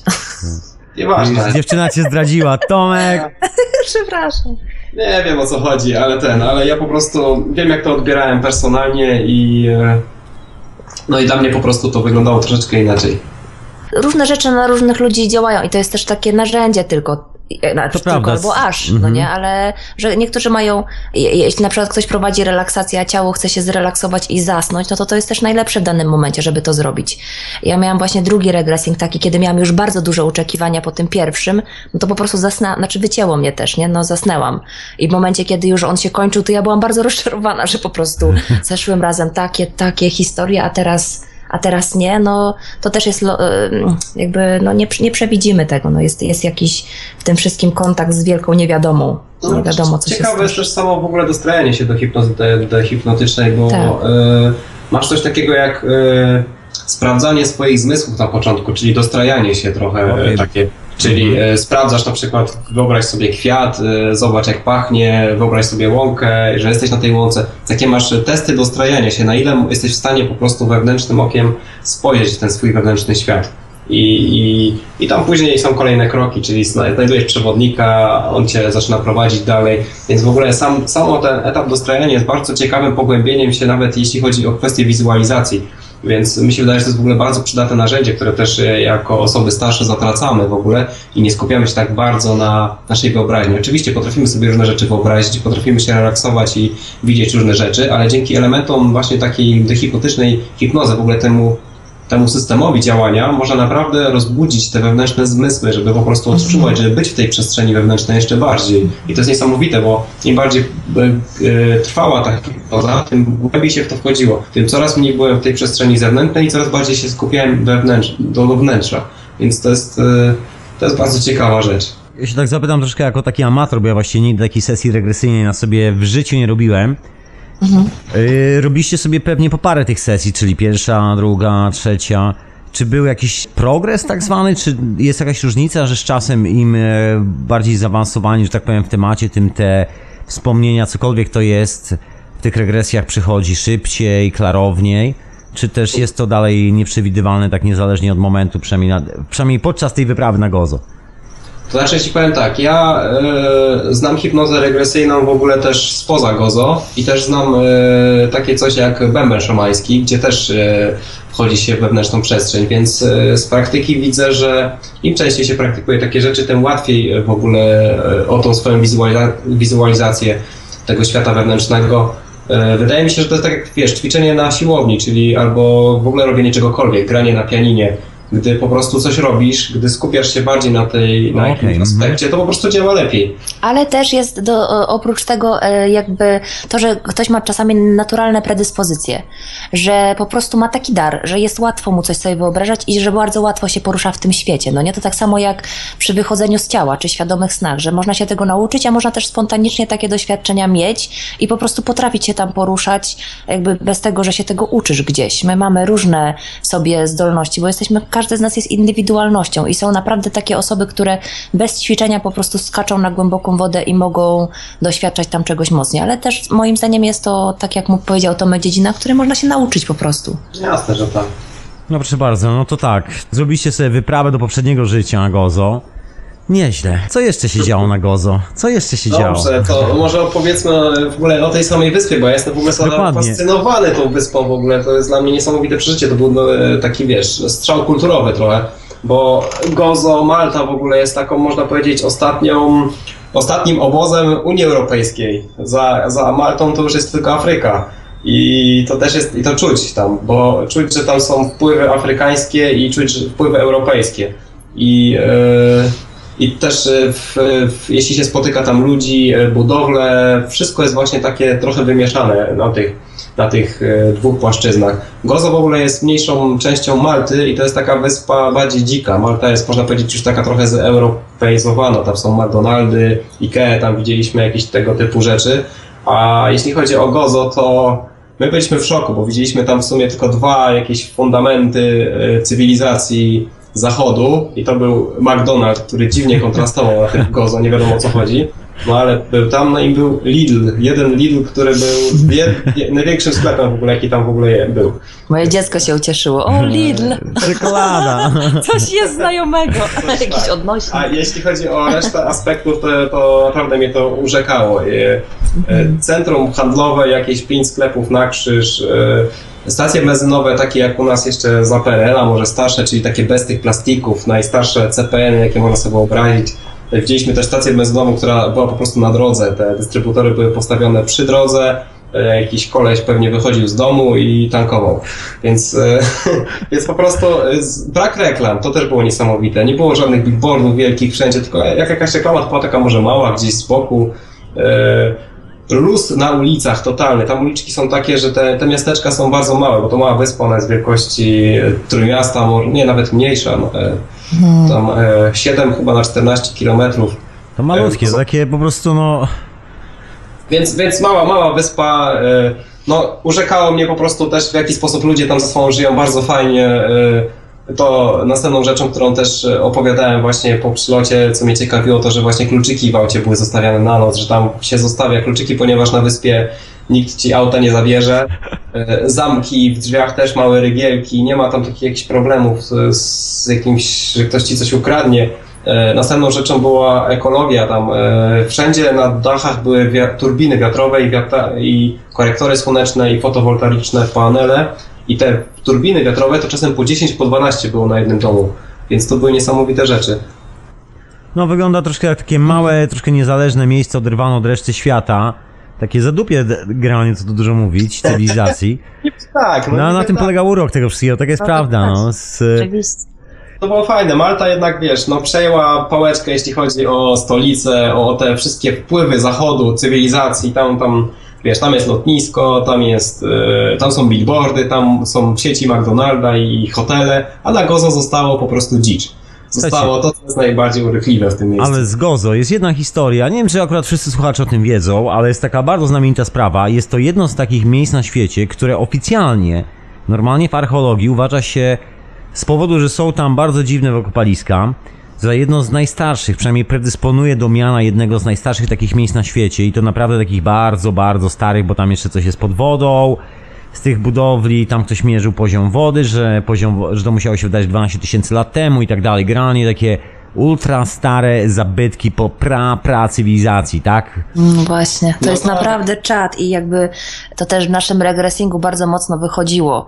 e, W sensie takim, że, że, że dużo osób właśnie jakby mówiło o różnych, no właśnie innych cywilizacjach i też te zbieżności były niezwykłe, ale no jakby jest, jest poczucie tego. Czy możecie troszeczkę bliżej opowiedzieć, bo taki inside view bym powiedział, tak nie mówcie po nazwiskach, nie mówcie kto w tej e, regresie, regresji był, nie opowiadajcie czy to kobieta czy mężczyzna, po prostu powiedzcie, jakie są wspomnienia z przeszłości. Może, może powiem ogólną zasadę taką. e, W tej regresji e, chodziło o zagładę w ogóle. O, o to, że działo się tam coś niedobrego w jakiejś odległej przeszłości. Ciężko określić ile, czy 15 tysięcy lat, czy w ogóle, czy jakiś przedział czasu w ogóle podać. Bardzo, bardzo dziwna sytuacja to była. W każdym razie, no było tam niefajnie. Ludzie przeżyli tam dużo jakiejś traumy w tamtym czasie i w jakiś sposób Tak. z- zsynchronizowało się z grupą i D- też... Tak, w ogóle takie doświadczenia też, no właśnie też, to dosyć trudno jest e, wartościować, co tam było ważne, co tam było nieważne, co nie? No bo jakby wiadomo, że kosmici to zawsze fajnie, nie? No, słuchajcie, zrobiliście, okej, zrobiliście po prostu taki niesamowity myk, po prostu pojechaliście na małą wyspę, na której nie ma za bardzo zanieczyszczenia jakby tym całym smogiem elektromagnetycznym i tak dalej do końca. Na dodatek jeszcze wzięliście ze sobą, jak się okazuje, ludzi do regresji historycznej, wylądowaliście w miejscu, gdzie są prawdopodobnie, tak mówi kilka publikacji naukowych, Ni- nikt do końca nie jest przekonany, bo to też jest jak zwykle jakiś tam znak zapytania, nie do końca to jesteśmy pewni tych wszystkich rzeczy. I e, wylądowaliście właśnie w takim miejscu z najstarszymi budynkami. Jest takie słowo po angielsku, że granie człowiek jest wraże... wrażliwy. Nie wiem jak to przetłumaczyć na język polski, mi cza- czasami... Sensytywny może. Sensytywny, dokładnie, mi czasami brakuje, także przepraszam was za to. I teoretycznie powinniście dobrać się do jakiejś naprawdę solidnej informacji. No tak właśnie było, wiesz, i jakby to jest też ogrom. My też, yy, no mam takie wrażenie, że naprawdę dużo przeszliśmy jako, no chociażby ewolucyjnie, że my mamy dokąd wracać w tych regresjach i że to nie jest, nie jest to jedna jakaś rzecz, czy jedna informacja. Tam się zadziało dużo różnych ciekawych rzeczy i na tym Gozo też dużo różnych się rzeczy działo przez, yy, przez te lata, no przez ten ogrom wieków. Intencję mieliśmy taką jakby, że dlaczego jako grupa właśnie, tak jakoś przypadkowo tam zlądowaliśmy i o co nam chodzi, że teraz tam jesteśmy i robimy sobie regresję na Gozo. No tak, no to już żeby jakby trochę opowiedzieć, no to ta wizja, którą mieliśmy razem jako grupa, to była wizja z, naprawdę z dawna, w sensie, że jak Dorota, która prowadziła regresję, pytała się nas o to, czy mamy rodziny na przykład, no nie? Czy tam jakby, jak już tam siebie można było zlokalizować w tym miejscu i zobaczyć siebie, to się pytała właśnie o aspekt rodziny, no to bardzo dużo osób mówiło o tym, że wtedy nie było w ogóle takiego konceptu. Ten czas, do którego jakby się wróciliśmy, to nie, nie było konceptu rodzin. Każdy był po prostu indywidualną jednostką, która zawierała w sobie, no można powiedzieć, jak właśnie aspekt męski i żeński i jakby nie łączyliśmy się wtedy w pary, jakkolwiek by to nie brzmiało. Mimo, że ja czułam właśnie na przykład tamtej regresji, że jestem mężczyzną, to nie było w ogóle koncepcji, koncepcji właśnie łączenia się w pary. Tak jakby każdy był właśnie samowystarczalną istotą i też byliśmy więksi. No też nie, nie bez przyczyny tam, byliśmy też potem w, już w realu na Gozo, w świątyni Gigantia i w ogóle tam te też czaszki też y, olbrzymów, no nie, jakby no wszystko się tak, jak to powiedzieć, ładnie z, złożyło. W całej wizji chodziło o to, że przeczuwało dużo osób zagładę. Koniec naszej cywilizacji ludzkiej. I chodziło o koło szachty, jakieś wchodzenie w, w e, właśnie, no, jak to powiedzieć, w, w deale z jakąś, e, z, z cywilizacją wężową. Nawet już potem doprecyzowaliśmy dokładnie No skąd oni są. I no nie będę mówić, kto tutaj sprzedał rasę ludzką, ale dużo odpowiedzialności się tam zrodziło, jakby w, Ciekawe, w, w ciekawe. różnych jednostkach. I to też jest tak, jakby, że z jakiegoś punktu widzenia to jest nasza odpowiedzialność, z jakiegoś jeszcze innego dużo rzeczy było ustawionych gdzieś na wyższych szczeblach, do czego my nie mieliśmy wglądu, a potem też na nas różne rzeczy oddziaływują, więc no, powiem Ci, że te synchroniczności w opowiadaniu, nawet jak ja miałam coś takiego, że ja się podzieliłam swoją wizją, pod której byłam mocnym wrażeniem i następne osoby coś opowiadały, to nawet one nie opowiadały tego samego, y, jakby co, co ja, tylko z innej perspektywy, tylko opowiadały jakiś inny kawałek, który jakby, jak mówiły o nim, to ja też miałam, ja też go widziałam po prostu, tylko o nim nie powiedziałam w tej wizji, więc to w ogóle był jakiś Puzzle, no, kurde, puzzle. hardcore, co nie? Wiesz, że po prostu naprawdę to się dzieje i, i jakby tą drugą uwagę przekierowaliśmy w jakieś miejsce, które było wspólne i op- opisywaliśmy po prostu coś, jakby e, kawałki wizji, która po prostu tam przyszła. I później, tak jak Tomek mówi, że byliśmy na tych fio- fiordach, na tych skarpach, no to po prostu to było następnego dnia po tej hipnozie, gdzie wszyscy odczuliśmy, że to jest naprawdę znaczące. My mieliśmy takie właśnie to, co mówię, to poczucie takiego misterium i tego, że wydarza się coś naprawdę ważnego. Mimo, że tego do końca nie rozumiemy, to na poziomie komórkowym rozumiemy to na maksa. Mimo, że nie mamy informacji o tym wszystkich, które by umysł chciał mieć.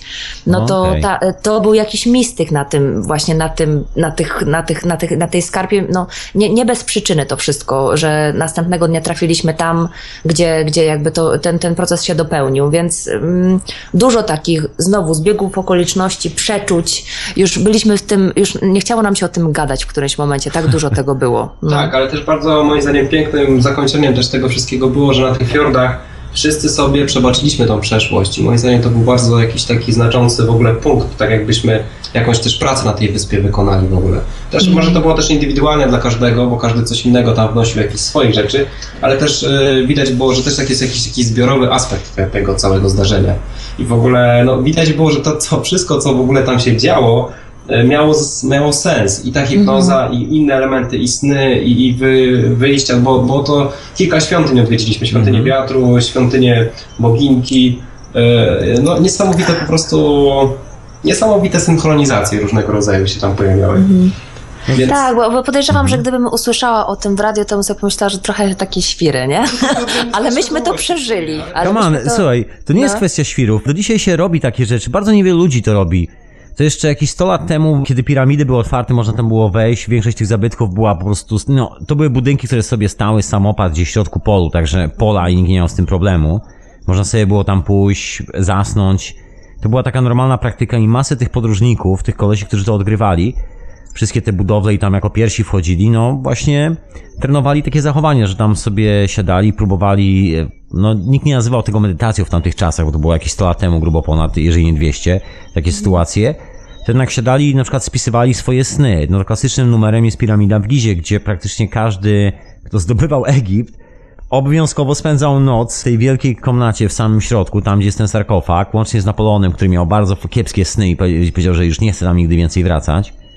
Także wpisaliście się troszkę w taki e, nurt z poprzedniego stulecia, bym powiedział, zapomniany już w dzisiejszych czasach, który nieco przykrył kurz.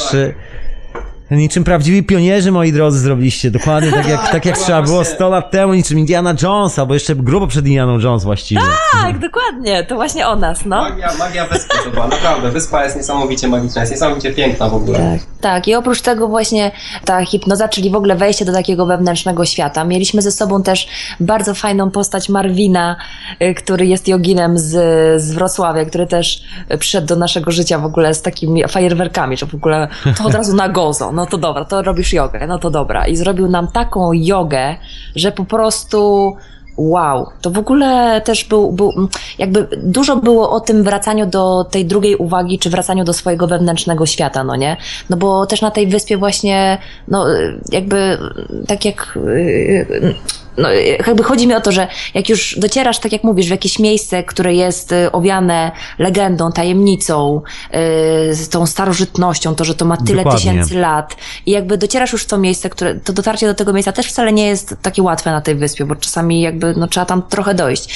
I jesteś już tam i siedzisz sobie, no to nie, nie bardzo można coś innego zrobić, jak tylko właśnie Halo, tą halo? uwagę kierować A, do środka, okej. do siebie i zobaczyć, co tam się z tobą wydarza, jak się ma twoje ciało, czy przypadkiem może przyjdą jakieś wizje. No wizji było tyle, w ogóle to już w którymś momencie też te wizje były już nudne. Mam wizję, już było okej, to powiedz. Także no dużo się, no nasyciliśmy się tą, e, tą energią wyspy, tą, tym brakiem po prostu programu e, korporacyjno-dziwnego.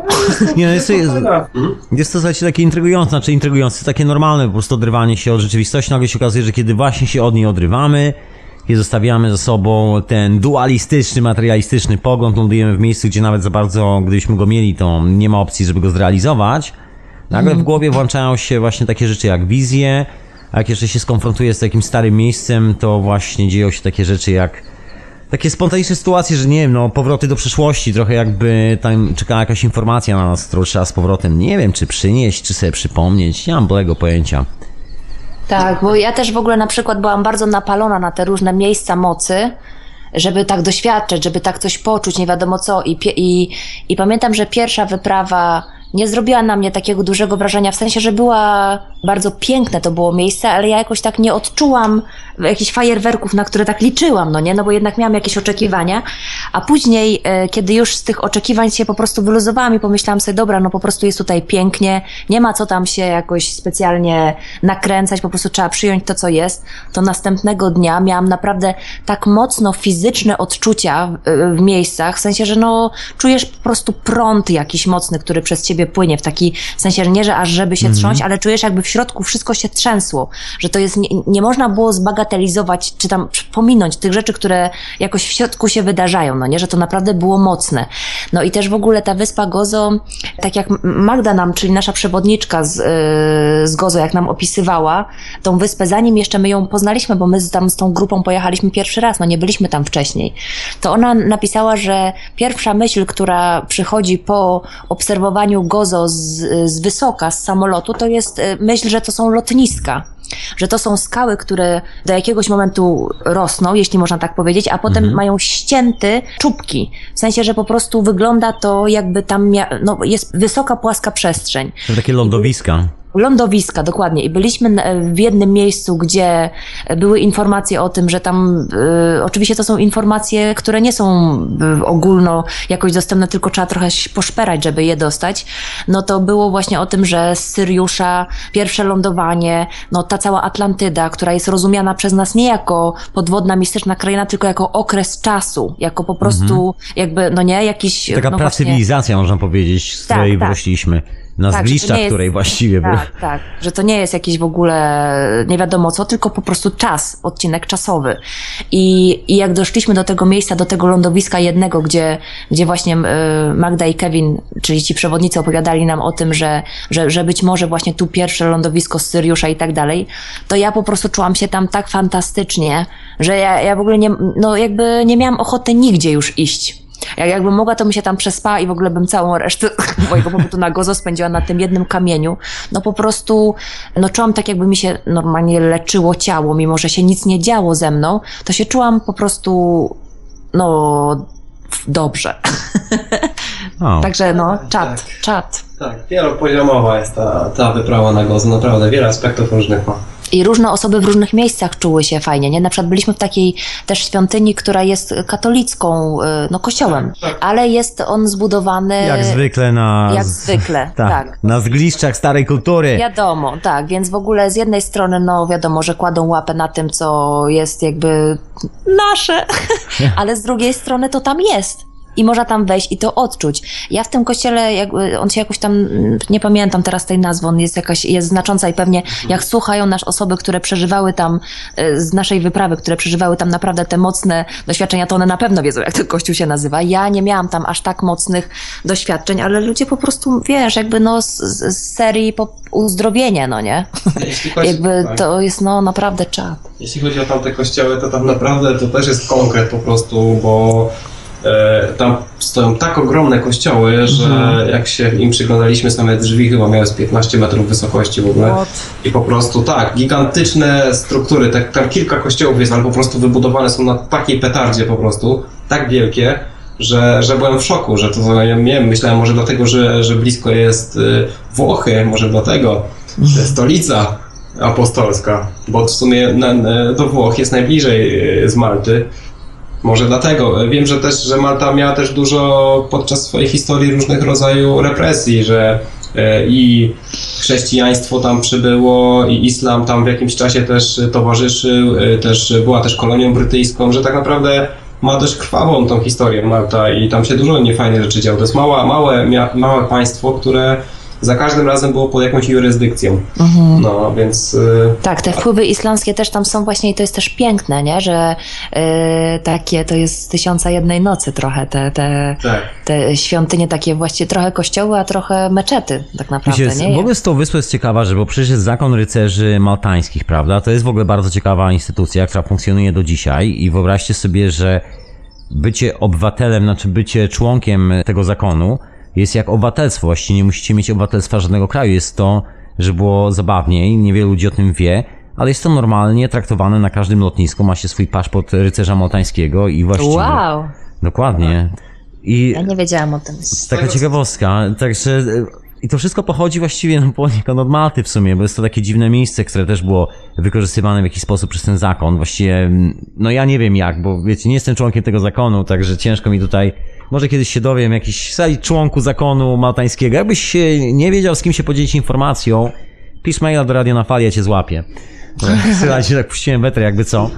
Jakby się Ja znalazł jakiś historii, wiesz, Tomek, bo na, naprawdę sama, sama historia w ogóle tego, e, co tam, co tam było odkrywane na tej wyspie, na przykład Klaus Dona, co opowiadał o, No właśnie, o Malcie, to, to, otóż to jest to. w ogóle, tam się naprawdę grube rzeczy działy w przeszłości i się nawet w niedalekiej przeszłości też działy grube. Słuchajcie, Tak, no, no. te, teraz wspomina o tym Graham Hancock. Robi takie bardzo duże research, pisze jedną ze swoich książek na nowo, jeździ po świecie i bada to razem z archeologami. Dokładnie on też wspominał właśnie o tej drobnej wyspie Gozo.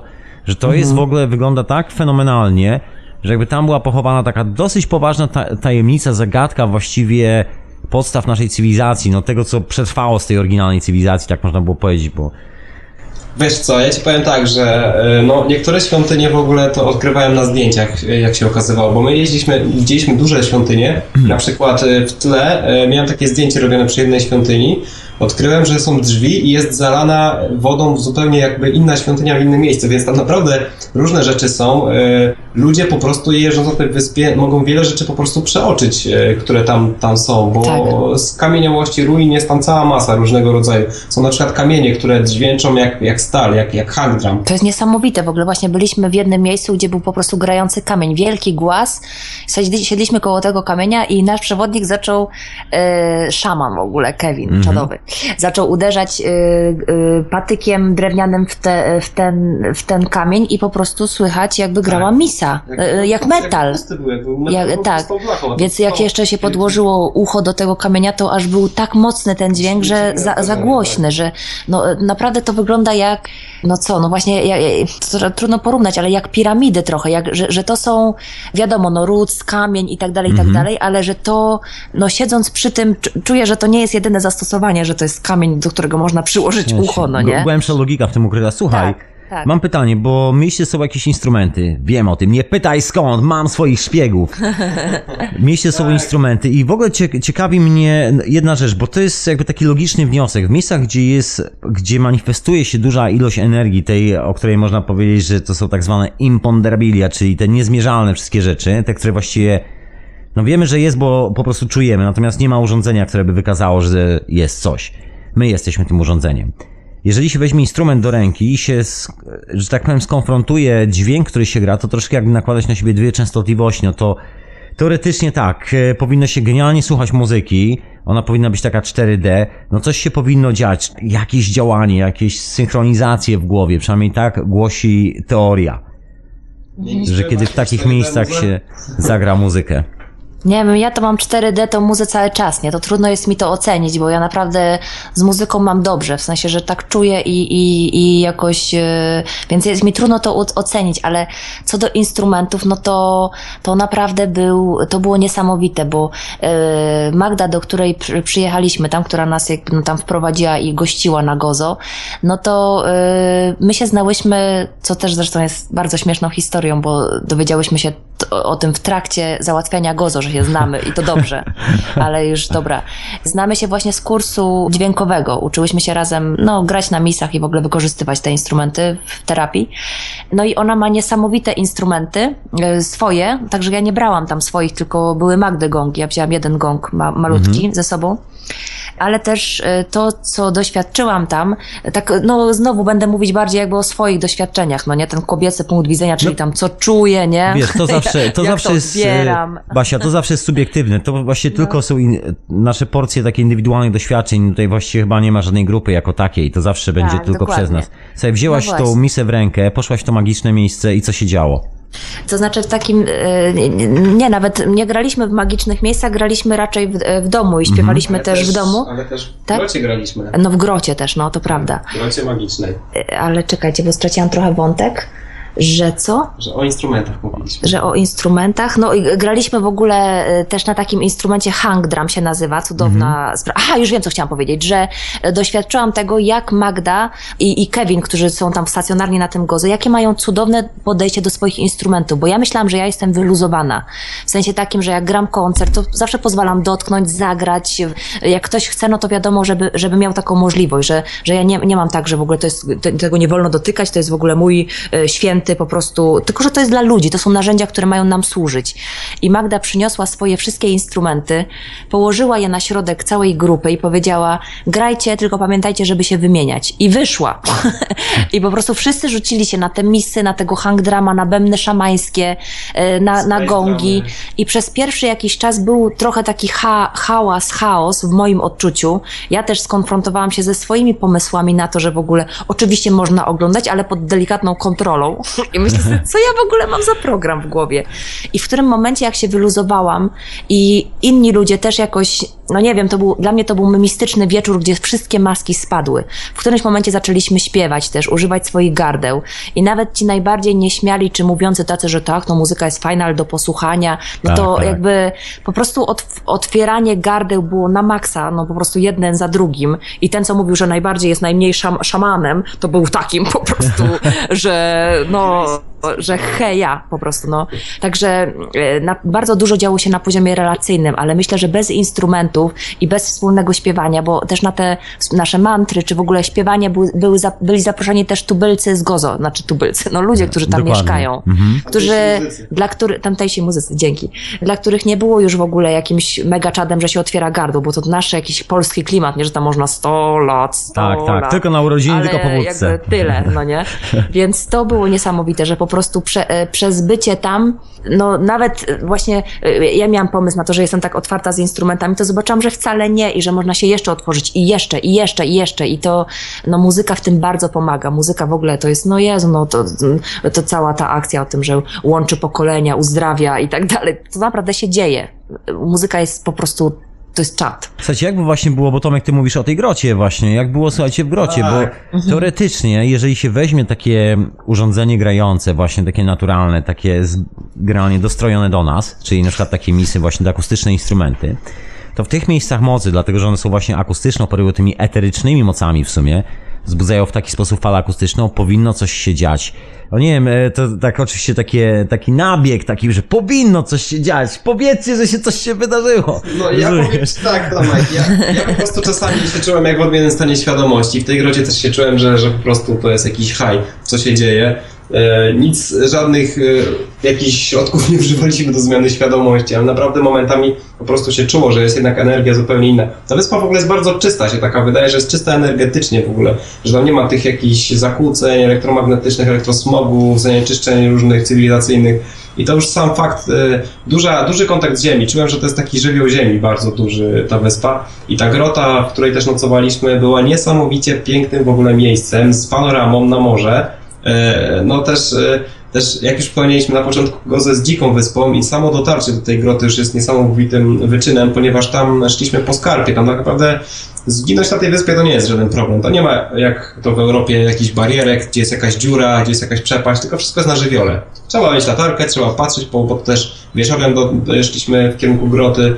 E, trzeba było patrzeć pod nogi, żeby nie spaść z urwiska czy gdzieś z jakiegoś miejsca. Tak. E, No właśnie, bo Kosovo jest też taki, że, że tam są i góry, i, i, i, i, i skały, i plaże, wszystkiego po trochu jest na tej wyspie i naprawdę można się w niektórych miejscach poczuć tak, jakby się w górach chodziło.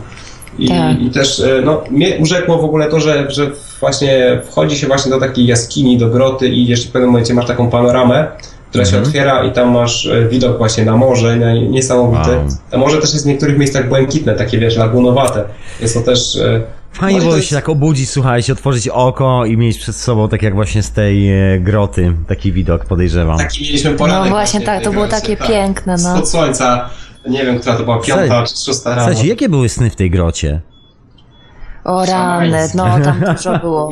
Sny, wizje, co nie? To było naprawdę tam dużo się wydarzało. Jeszcze się tam działo, śpiewaliśmy różnego rodzaju mantry, gongi mieliśmy, e, niesamowite niebo, bo tam nie było żadnego rany. zakłócenia właśnie e, odnośnie zanieczyszczenia światłem, więc wychodziłeś na krawędź tej groty, po- spoglądałeś w górę i, i po prostu no niesamowite, rozgwieżdżone niebo było, spadające gwiazdy. No też było ciepło, nie? To też Tak, było piękne, bo to ciepło, był środek grudnia, tak. a my po prostu tam, no, Z 20 bo kąpaliśmy stopni, się tak. też w, ty, w, No. tym, w tych Tak, miejscach przepięknych. Jest, w było Polsce ciepło latem. absolutnie, że to nie było jakiś e, mega wyczyn, nie? Się wykąpać. A nie było troszkę tak, że Tak. tubylcy patrzyli na was jak na wariatów, że zima, by się kąpieli? też. Nie było tam, wiesz, bo my chodziliśmy naprawdę w takie miejsca, że tam nie ma, tam nie było w ogóle ludzi. To, to Czyste te plaże w ogóle, Tak, więc też mogliśmy się kąpać bez ubrań, się zupełnie odpiąć i w ogóle naprawdę doświadczaliśmy tej wyspy w taki sposób nieturystyczny, no nie? Że, że w ogóle byliśmy chyba największą grupą na Gozę, jaka była.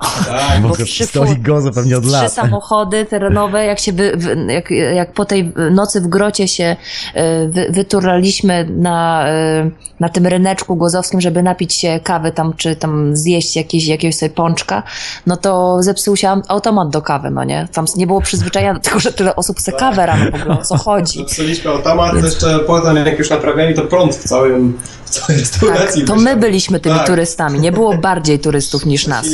Tam No. właściwości. Ale właśnie a propos jeszcze tej groty i też takiego właśnie współ, wspólnotowego bycia czy śpiewania, to, to chyba najbardziej, bo ty też pytasz właśnie o takie rzeczy, że coś się tam wydarzało. Tak, tak. To, to, to, to chyba co najbardziej się wydarzało dla mnie i też jak potem miałam okazję rozmawiać z tymi ludźmi, dla nich też, że my bardzo często zapominamy o tym, jaki to jest ogromny taki przywilej dla nas jako istot, że my jesteśmy ludźmi, że w ogóle jesteśmy na tej planecie, że możemy doświadczać różnych rzeczy, że czasy co prawda no może nie są łatwe, no jest jakaś duża tutaj, dużo się dzieje, dużo się działo, też no jakby spotykamy się z różnymi energiami tutaj na ziemi, wiadomo, no jest jakaś przemoc, jest dużo spisków i różnych niefajnych rzeczy, ale my mamy w sobie ogromną moc jako ludzie i mamy ogromną moc w sobie również jako ludzie, którzy ze sobą przebywają i chcą dla siebie dobrze i chcą jakby nawzajem podnosić swoją energię, czyli po prostu lubią siebie, nie mają pomysłu na siebie nawzajem, tylko pozwalają życiu się toczyć. I to jest w ogóle takie niezwykłe, że nam gdzieś to po drodze zabrano. Zabrano nam taki ogląd naszej własnej mocy. A jak jesteśmy w mocy tego naszego człowieczeństwa, to wtedy dużo się dzieje i wtedy właśnie mamy też taki łatwy kontakt z tą swoją drugą uwagą. I to i to dla osoby, które jakby to przydarza się raz na jakiś czas, może być spektakularne, ale jak jesteś po prostu w tym, no bo na tej wyspie za bardzo nie ma nic innego ro- do roboty, tak jak już wspomniałam, jak być w tym, to to w którymś momencie przestaje już być. Yy, Czymś dominującym, tak. zaczyna być Czy- codziennością. tak. I to jest piękne, i to jest piękne, żeby tego doświadczyć, że, że po prostu w ten sposób może w ogóle wyglądać życie w grupie. My mieliśmy w ogóle taki, no wiadomo, każdy wrócił tutaj do swojej rodziny, do małej jednostki społecznej, która nazywa się rodzina, bo tak jesteśmy przyzwyczajeni żyć, bo taki mamy też program, ale mi się wydaje, że naszą przyszłością naprawdę są społeczności naprawdę jest bycie ze sobą i dzielenie się sobą w codziennym życiu na skalę nie 3 czy tam 2 plus 2, no nie, czyli tam rodzice i, i dzieci, tylko że, że ta wymiana uh, yy, po prostu energii, czyli normalnie gadanie, robienie razem jedzenia, Otóż granie to. na instrumentach z ludźmi, którzy są podobni albo nie, po prostu są ludźmi. Otóż I, i ma, macie ochotę istoty. razem coś. Je, no to jest po prostu, to, to jest na wagę złota i to jest w ogóle, yy, za to nie trzeba płacić kasy też, no nie? To po prostu się wydarza, że ludzie mogą ze sobą spędzać czas i to jest piękne, to jest ogromna wartość i nagle się okazuje, że problemy, które ja miałam, na przykład jadąc tam, wystarczy się przejrzeć w, w oczach jednej, dwóch czy trzech osób z innymi doświadczeniami i zobaczyć po prostu, że to jest jakiś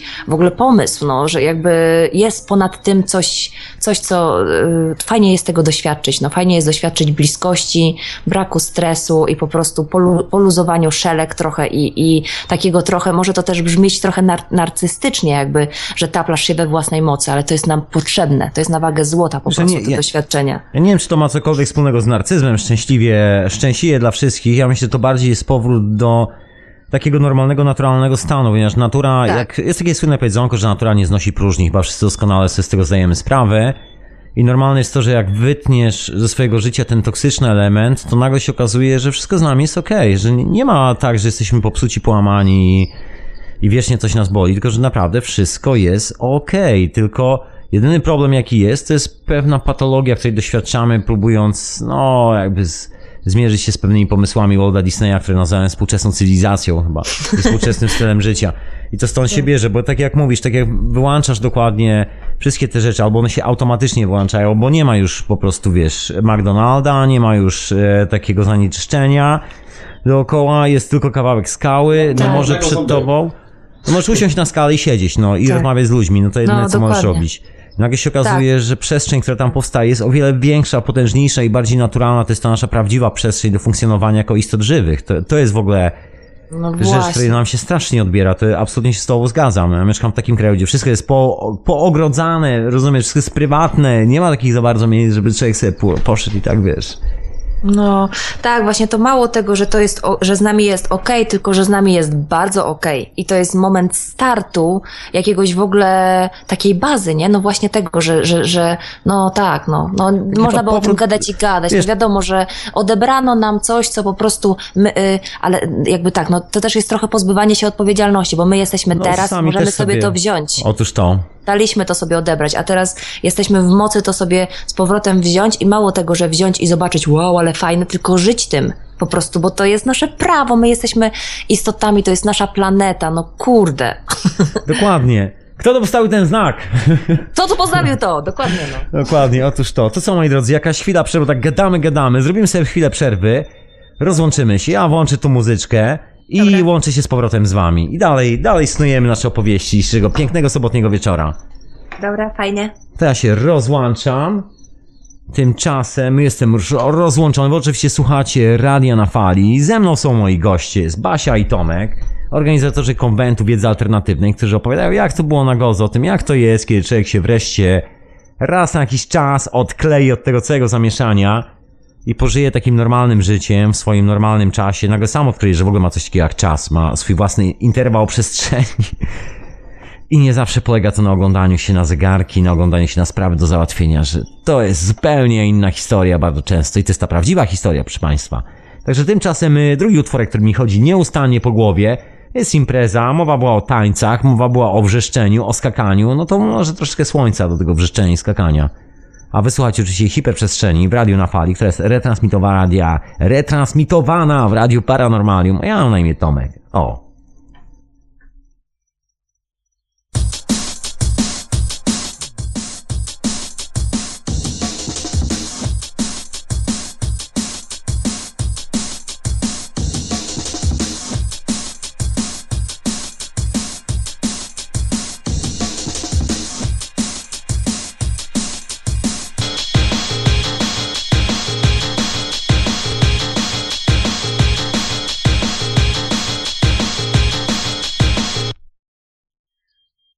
A wy słuchacie radia na fali w ten ekstatyczny sobotni wieczór. Jest hiperprzestrzeń, a imię Tomek, a ze mną jest Basia i drugi Tomek, już się z nimi zdzwaniam. A dzisiaj o, o takiej opowieści z wyspy Gozo. Było troszkę o konwencie wiedzy alternatywnej, ale w rzeczywistości wracamy do takich e, bardzo pionierskich historii, które się skończyły chyba myślę 2000 lat temu. Takie klasyczne historie, które się działy w Grecji, czyli wszyscy, którzy poszukiwali wiedzy, podróżowali do Delfi. Niczym e, Tomek z Basią i całą resztą ekipy wybrali się na Gozo. Taka prawie, że podróż na De- do Delfi, bym powiedział. Tu się dzwania, dajcie mi sekundę. Jak zwykle, lekkie zamieszanie w moim Skype'ie. Już dajcie, jak zwykle, zamieszanie w Skype'ie. Tak to jest, proszę Państwa. Tak to jest. Okej, już działa. Przepraszam. Ach, ta technologia dzisiejszych czasów. To nie to samo, co wyprawa na wyspę. Czasami jedno się wydaje łatwiejsze, a w rzeczywistości jest ła- trudniejsze. Witam serdecznie ponownie. Cześć. Cześć. Słuchajcie, e, nie, przez e, tak skonstatowałem e, tą waszą wyprawę, mieliśmy taką wyprawę w starożytnych czasach w Grecji, do Delfi, po mądrość, do wyroczni. I chciałem się zapytać, jakie macie przesłanie od siebie dla świata, jeżeli byście grupą i mogliście dostać takie coś w rodzaju, nie wiem, takiego message'u, który się pojawił u każdego, taki uniwersalny. Poza oczywiście wszystkimi tymi rzeczami uniwersalnymi, które wiemy. Jakieś takie przesłanie dla świata. Czy pojawiło się coś takiego? Znaczy pytam się nie przez przypadek, bo większość tych kolesi, o których tam czytamy, typu, no nie wiem, wielcy znani przepowiadacze przyszłości, sięgacze do przeszłości, z reguły mieli coś takiego, że mieli jakieś takie przesłanie, które stwierdzi, stwierdzali, że mają dla świata. Czy wam się coś takiego wydarzyło? Czy też było bardzo indywidualnie? Patrzymy na siebie wymownie teraz, żeby... Ja bym powiedział oczywiście. O, proszę Tak. bardzo. E, ja, ja miałem takie przesłanie, w ogóle to całe doświadczenie, które e, na Gozo nabyliśmy, nauczyło mnie jednej rzeczy, żeby akceptować i wybaczać w ogóle wszystko, co się wydarza. Nawet jeśli się wydarzają w przyszłości jakieś ciężkie rzeczy, że tak naprawdę chodzi o to, że to, co nas uwalnia od wszystkiego, to jest w ogóle wybaczanie. Za, za różne rzeczy, za różną przeszłość. Też w, w tych regresingach też, też były regresingi też, e, które pokazywały jakby inny, inny moment. Ja miałem taki regressing, gdzie widziałem siebie jak byłem jakimś księdzem, który poleciał na władzę. E, I no, wybaczenie jest tym aspektem, który właśnie jest kluczowy moim zdaniem, żeby cokolwiek mogło dalej się zadziać, żeby cokolwiek mogło pójść dalej naprzód w dobrą stronę. A ja z kolei, a ja z kolei mam y, właśnie tą refleksję na temat y, po prostu znowu wspólnoty i, i tego, że naprawdę my jesteśmy w stanie dużo więcej zdziałać i dokonać, jak, jest, jak jesteśmy razem, jak jesteśmy, te energie się przeplatają nasze, jak możemy wymieniać się doświadczeniem, rozmawiać ze sobą, nawzajem się sobą opiekować, dodawać sobie energii razem, że to, że to jest taka siła, to też jest zbieżne trochę właśnie z konwentem, że my przy organizacji konwentu też dostajemy po prostu kopa naprawdę na długi czas. Naprawdę, to tak działa, że, że to wydarzenie powoduje jakąś taką, no taki, Synergia. tak, synergię, taki ko- koktajl po prostu, mieszankę, koktajl i każdy wychodzi o to bogatszy. I tak samo właśnie na Gozo, że, że plus natura jeszcze, która sama, sama z siebie, natura nie jest jakaś taka no nieskażona, czy no, nie, nie nakryta tą całą siecią komórkową i tymi różnymi rzeczami, powoduje to, że my się po prostu niechcący dosynchronizowujemy z jakimś takim naszym najwyższym potencjałem, więc no, no w grupie siła, w ludziach jest naprawdę ogromna moc. Taki można powiedzieć taki dogmat dzisiejszych czasów, że grupa została sprzedana jako zbiór zasad, obowiązków, podziałów, ról, każdy ma jakąś tam swoją rolę, czy chce, czy nie. I tak zostało to opakowane i sprzedane. I w rzeczywistości okazuje, że tak naprawdę, kiedy tylko odetniemy te wszystkie toksyczne pomysły i z powrotem zjedziemy się razem, nie tak jak dzisiaj, tylko tak właśnie jak wy na Gozo, to nagle się okazuje, że w ogóle ta historia jest zupełnie czymś innym i że nie ma problemu, bo straci się nas brakiem indywidualności w takiej grupie. Często ona jest sprzedawana jako taka no, dziwna, jakieś takie dziwne pojęcie abstrakcyjnej, hedonistycznej, niezorganizowanej komuny.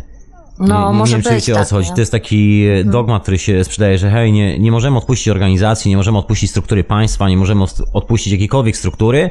Musimy mieć plan, musimy mieć strategię, musimy mieć wspólny cel i tylko wtedy jesteśmy razem e, coś warci. Natomiast tu się okazuje, że w ogóle wiesz, to jest takie sięgnięcie, no właśnie, no tak jak mówisz i tak jak Tomek ty powiedziałeś, to jest takie do bardzo indywidualnych spraw i to w ogóle jest zupełnie inne zasady funkcjonowania w grupie. No jeżeli się spojrzy na taką refleksję jak akceptowanie i wybaczanie, no to to nie ma nic wspólnego z e, pojęciem na przykład nie wiem, sensu istnienia współczesnych grup, które są oparte na celu do wiesz. zorganizowania.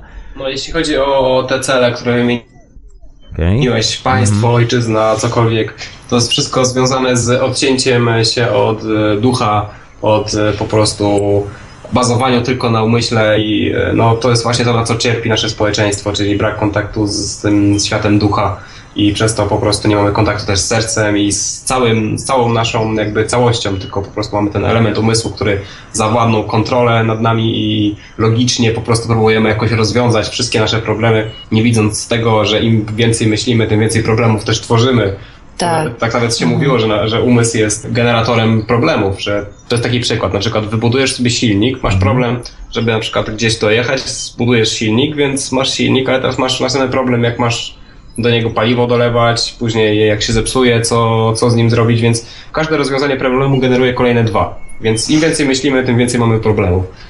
To jest No też... to jest też tylko narzędzie, nie? To też jest fajnie czasem po prostu korzystać z tego, a, a nie dawać się temu, temu zdominować, nie? Tak, Jak, jak jest w ogóle, mhm. Słuchajcie, ja chciałem, chciałem tak zapytać, jak to w ogóle wygl- jak wyglądało to z punktu widzenia doświadczenia właśnie regresyjnego, że cofaliście się do, tak jak powiedziałeś Basia, zupełnie innej struktury w ogóle funkcjonowania rzeczywistości, że to w ogóle wyglądało zupełnie inaczej nasze relacje na tej planecie, o coś zupełnie innego chodziło. Jak to w ogóle wyglądało w tej konfrontacji? Wiesz co, chyba w ogóle najważniejsze też było to, że przy okazji takich wizji, które się pojawiają pod powiekami, można y, ciałem przeżyć coś. Jakby, jakby to powiedzieć, dopełnić coś, czego do końca nie rozumiesz, ale jakby no, ja na przykład poczułam właśnie jakieś tam, miałam bardzo duży bagaż związany z poczuciem winy. I właśnie z jakimś takim sprzedaniem trochę rasy ludzkiej. E, trochę. O, już, ty, jakby- już wiem, kto sprzedał to całe zamieszanie. Widzisz, jest bardzo późno w nocy, ja po prostu już nie trzymam w ogóle tutaj No. bazy. No ale trudno. No i jakby skontaktowanie się z tym, że coś takiego, nawet już mniejsza o to, czy to się stało, czy się nie. To potem powoduje, że mi się w ogóle wydaje, że to jest jakby taki proces, że my jesteśmy tutaj zasiani w takiej, a nie innej rzeczywistości, yy, w sensie, że jest bardzo dużo nakazów, zakazów i tak dalej. Potem jest taki moment, że się przebudzamy z tego wszystkiego i sobie zdajemy sprawę, że w ogóle jest coś więcej, że dużo jest y, treści, które są manipulowane i w ogóle, że my jesteśmy manipulowani na każdym po prostu kroku. I potem się okazuje, że jakby można tworzyć związki i relacje z bliskimi osobami, czy wychowywać dzieci, czy w ogóle różne rzeczy robić w sposób, który jest inny niż ten, e, jakby z, z jakim przekazem my tutaj, jakby co nam zostało wdrukowane. I następnym krokiem od tego jest to, żeby te więzi z ludźmi właśnie nawiązywać w ten nowy sposób żeby być w grupie naprawdę w całości, żeby wnosić siebie całego, a to czasami jest niemożliwe poprzez znowu różne kolejne wdruki, jakie mamy, że w ogóle boimy się grupy, boimy się oceny różnych ludzi. Dużo jest tam lęku i, i różnych takich To stresów. prawda, to prawda. Co nie? No właśnie, i jakby i ten regressing też po, pomógł to, żeby być może w jakiejś innej e, sytuacji, no bo wiadomo, że jak nam się coś stało kiedyś, to my ze sobą nosimy nieuleczone traumy i to nawet wiemy z, z tego życia naszego tutaj, na tej planecie Ziemia, że, że ja się urodziłam w 1982 roku, to od tego czasu się zdarzyło dużo różnych traum. Poza tym też w brzuchu mamy coś przeżyłam i tak dalej, i tak dalej. Ale jakby to rozciągnąć na w ogóle różne przeszłe wcielenia, to tak naprawdę możemy tą samą konstrukcję, te same rzeczy, które odgrywamy tutaj z różnymi ludźmi, zobaczyć właśnie w, jako archetyp jakiś że na, na Gozo kiedyś y, ja sprzedałam rasę ludzką. I jak się z tym skonfrontujesz i przeżyjesz to i naprawdę przeżyjesz różne emocje, które są z tym związane i dopełnisz ten proces, to nie masz potrzeby wnosić tego zawsze, za każdym razem w życie, w różnych dziwnych, pokrętnych relacjach. Nie wiem, czy to jest zrozumiałe, co ja mówię, tak, ale... absolutnie, absolutnie. No to super, że bezpieczne warunki tego, że w relaksie łączymy się z, z jakąś właśnie wizją, którą, no tak naprawdę każda osoba, która Mhm. miała hipnozę regresyjną i coś związanego z tym tematem, w tej wizji widzisz siebie, to jesteś ty. I jakbyś nie wyglądał kosmicznie, to czujesz, że to jest po prostu historia Mhm. o tobie i doświadczasz tego, z tego poziomu w ogóle naszego po prostu obserwatora doświadczenia. To ja doświadczam, to naprawdę się stało. Mimo, że to jest w ogóle nielogiczne to samo to właśnie powoduje jakiś taki, jakieś takie odpuszczenie, wybaczenie i to powoduje, że za, zabierasz jakby swoje kawałki, części z całej swojej linii czasowej i po prostu możesz być bardziej obecny w sytuacji, no właśnie tworzenia relacji z ludźmi, Po no nie? Że to tu i jest... teraz, z Tak, tymi ludźmi, tak, dokładnie. Tak, Tak. I to jest piękne, bo my, ta grupa na Gozo, my się rozjechaliśmy do domów, ale my to jakoś wnieśliśmy do naszych rodzin. Wnieśliśmy wszędzie to, bo to się stało. Ja ostatnio na przykład byłam w szkole, bo e, jakby spotykam się z, ze szkolnictwem e, polskim. Mam ochotę splunąć w tej chwili przez lewe ramię po prostu i odpukać i zrobić jakiś w ogóle dziwny gest, bo to jest Podeślę ci jakąś specjalną hardcore. sól, słuchaj, podeślę ci jakąś specjalną sól tu od siebie. Dokładnie. E, I jak e, ostatnio rozmawiałam z nauczycielami na temat mojej córki, to miałam wrażenie, że ta rozmowa jest naprawdę niestandardowa. I jak oni ostatnio, nawet nie miałam takiego wrażenia, ale jak opowiedziałam to komuś, to mówi, co ty w ogóle, jak ty rozmawiasz z tymi ludźmi? Ja tego nawet nie rozkminiam. To są też istoty. I poza maską nauczyciela czy kogokolwiek innego, to Autorytet. są ludzie, którzy po prostu, my mamy wspólną bazę, mamy serca, możemy razem odczuwać. No i sorry, i może to jest niestandardowe, ale odwoływanie się w ogóle do takiej części naprawdę sensytywnej, którą każdy człowiek ma, to jest piękne i to jest w ogóle, to jest wartość, że my to nie tylko na tym gozo, tylko wracamy bogatsi o jakieś doświadczenie wspólnotowe, które po prostu pracuje w życiu. My nie musimy teraz robić, teraz doświadczenie wspólnotowe wybieram, akcja enter, tylko po prostu ty jesteś tym przeciągnięty, więc w ten sposób chcesz z innymi się dzielić sobą. Mam takie pytanie, czy przypadkiem w tych waszych podróżach do różnych dalekich, odległych czasów było stwierdzenie, w której części tego procesu jesteśmy aktualnie jako, jako społeczność? My jesteśmy na mom- w momencie, moim zdaniem, łączenia się ze swoją do, dużą odpowiedzialnością i to jest takie, to jest takie kluczowe w tym wszystkim, że, że my nie jesteśmy manipulowanymi dziećmi i nie, nie mówimy z tego miejsca, no nie, że ojej, chcę zmiany tego wszystkiego. My jesteśmy po prostu naprawdę? My jesteśmy wielowymiarową- Tak, my jesteśmy zmianą, my jesteśmy wielowymiarową istotą i my tak naprawdę nie możemy doświadczać niczego innego w horyzoncie swoich zdarzeń, jak tego, co mamy w sobie. I, I to tam jest ten element do pracy. To znaczy, każdy pracuje tam, gdzie chce. Można pracować w świecie i można zmieniać struktury zastane, ale moim zdaniem praca wewnętrzna jest po prostu. E, No jak tam sobie poprzestawiasz, to na zewnątrz też się poprzestawia. No sorry, tak to działa. My jesteśmy odzwierciedleniem. I to nie jesteśmy odzwierciedleniem tylko tych pięknych galaktyk w kosmosie, tylko wszystkiego, czego doświadczamy. Więc to nie ma takiego wartościowania, że to jest fajne, to tak, bo to y, moja źrenica jest taka sama jak po prostu galaktyka Andromedy, czy tam nie wiadomo co, ale wszystko inne i jak widzimy złowę w, w świecie, czy jakiś, jakąś niegodziwość i tak dalej, i tak dalej, no to jakby my nie, nie bylibyśmy w stanie tego zobaczyć, gdybyśmy tego elementu nie mieli w sobie, gdybyśmy tego nie rozpoznawali. Absolutnie się zgadzam, proszę pani, absolutnie. Nic dodać, nic ująć. Aż tak zamilkłem, e, się tak zastanowiłem nad tym. To ma tyle aspektów w naszym życiu, że się w ogóle w głowie nie mieści. Na szczęście, całe życie jest, żeby to eksplorować. Dokładnie. Jest to potężne. Sam się czuję e, tak jakbym otworzył właśnie drzwi, a przede wielkie pole. Tak, będziemy eksplorować jeszcze nie raz. Tym bardziej robimy powtórkę jeszcze z Gozo. No właśnie, jedziemy tam w marcu i, i też y, mamy jeszcze miejsca na tą wyprawę, więc Mówcie, jeśli ktoś mówcie. poczuje, żeby, żeby też, żeby pojechać, no to to jest naprawdę dobry czas, żeby to teraz zrobić. Znaczy nie teraz, bo teraz już nie odbieramy telefonów, ale na przykład jutro. Dlatego, że ja też mm, mam taką jakąś postawę w tej całej wyprawie, że naprawdę nie mam żadnej potrzeby nikogo przekonywać. Bo też nie chciałabym takiej sytuacji, że ktoś przekonany przeze mnie pojechał. to byłaby ciężka odpowiedzialność, że naprawdę to jest ważne, żeby mieć w sobie taką, taką ochotę i taką gotowość, żeby, żeby po prostu nie przeszkadzać też temu, co się tam chce zadziać.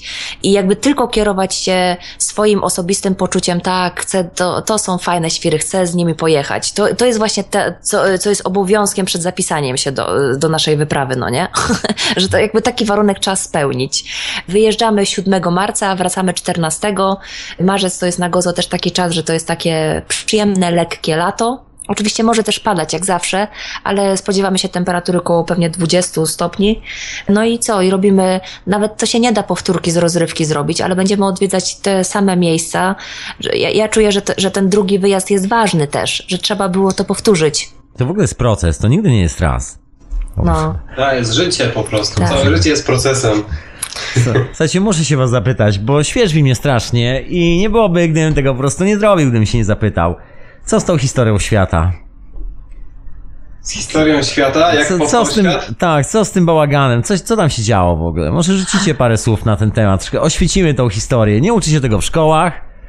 No wiesz, no, y, no jeśli chodzi o Gozo, no to mamy tam przykład właśnie z samymi czaszkami, y, wiesz, no na Malcie, no, nawet chyba sobie dyskutowaliśmy jakiś czas temu o tym, o tych czaszkach właśnie maltańskich, gdzie, gdzie one są takie długie i dziwne te czaszki i Mhm. od 15 lat je nie są w muzeach, a były badane przez dwóch naukowców i nie mają w sobie ciemiączki, co jest właśnie dość dziwną deformacją, jakby to było ludzkie. Więc y, mamy też te y, szkielety 7,3 metra długości, No i mamy też świątynię gigantów, więc kurczę, ta historia ludzkości jest trochę grubsza niż nam się wydaje. No właśnie, że to. historie nam mówią. Tak, że to nie jest w ogóle, e, że, że to, to znowu, że my nie jesteśmy jakimś wycinkiem, e, po prostu to takie jest w ogóle jakieś takie egocentryczne ze strony Tak. właśnie ludzkiego postrzegania, że co tu się, no kurde, dzieje się tyle rzeczy w kosmosie, że po prostu my naprawdę nie mamy e, dużego zasięgu, po prostu jakby o- ogarnięcia tego wszystkiego. My jesteśmy, z jednej strony oczywiście jesteśmy du- duchowymi, dużymi istotami, a z drugiej strony po prostu jesteśmy ziarenkami maczku.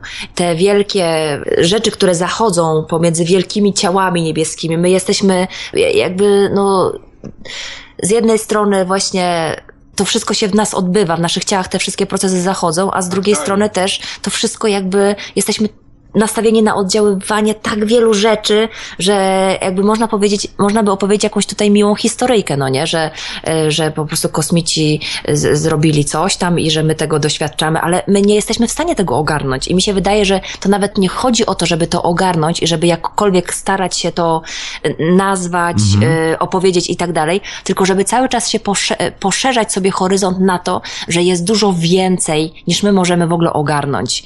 I, i można się zagłębić w jeden aspekt tego, w drugi, w tryliard trzeci i wszystko jedno, y, że to jest piękne, piękne jest samo doświadczanie i poszerzanie cały czas tego horyzontu. Dla, dla mnie to naprawdę byłoby trudno powiedzieć o co chodzi z tą historią świata, mimo że jakby jakieś rzeczy są, się przede mną otworzyły i, i, i mogę sobie, no naprawdę, no to, ten, ten pogląd, jaki ja miałam jeszcze stosunkowo niedawno, po prostu naprawdę z dużym hukiem to pierdzielnęło, no nie? Tam nie ma już co zbierać. E, ale też znowu, ale też znowu jakby moja opowieść byłaby tylko jakąś moją opowieścią i nawet nie czuję się jakby gotowa na to, żeby, nawet nie wiedziałabym od czego zacząć i co wybrać w tym wszystkim. No, Rozumiem. Wiesz, chciałem się tak zapytać, bo zabrzmiało... na pewno pewne jest dla mnie to, że nie jest, że nie jesteśmy sami w, we wszechświecie. Hello. Tu się dzieje naprawdę dużo. Dużo różnych rzeczy i jakby no ja mam, ostatnio przeżywam bardzo dużą wdzięczność, jakkolwiek by to znowu nie zabrzmiało ta wdzięczność, ale taki, takie aż zafascynowanie tym, że ja naprawdę mogę tutaj być i mogę tego wszystkiego doświadczać i mogę te puzelki jakoś sobie łączyć i mieć te swoje eureki, a potem znowu jakiś moment oderwania od tego holistycznego całego, no po prostu dzieje się naprawdę dużo i jest piękne to, że możemy to odkrywać i, i się w tym jakoś dawać sobie taką wizję, ty mi dajesz taką, a ja ci daję taką i to się jakoś łączy też wszystko, każdy ma rację, po prostu nie wiadomo o co chodzi. Tak, to jest niesamowite. Każdy może mieć rację. Każdy swoją indywidualną, subiektywny świat. No, nic się nie wyklucza, nie? Naprawdę. Chcesz kosmici są, nie ma kosmitów, okej, to nie ma. To jest też Huna, wiesz? Świat jest taki, jaki myślisz, że jest. No. Jedna z siedmiu prawd Huny. Co prawda to tutaj akurat Hawaje, ale no też mieli swoje mądrości ciekawe. To wszystko jest też połączone, nie? nie bo te Ha- Hawaje to też się mówi o tym, że Atlantyda, a, a na Gozo to mówią, mówi się o tym, że, że król i królowa Atlantydy, że tam mieli akurat swoje miejsce, ale te Hawaje to też jest, no myślę, że to też jest przed nami, bo mnie na Hawaje na przykład bardzo ciągnie. Z tego co wiem, Kubę Babickiego również. I jakby to Nie tylko was, Hawaje. słuchajcie, naprawdę No nie tylko właśnie, was. więc tam, tak, to, są, to jest jakby, e, no my też jesteśmy tutaj na, na ten moment, na tej planecie. Ona stoi przed nami otworem. Możemy właśnie teraz, w tym życiu ją eksplorować. Dlaczego nie? No jakby, Być może przed Kurde. właśnie na to, żeby zwiedzić jej większą część tej planety, zobaczyć, doświadczyć nie tylko siedzenia w jednym kącie, tylko po prostu wyruszenia naprawdę Tak, więc na nie- podróż. tak. Nie tylko po Google mapach. tak, następnym razem będziemy o Hawajach opowiadać. Dokładnie, słuchajcie kochani, to, słyszycie słuchacze jak to wygląda. Tak wygląda współczesny model e, grupy.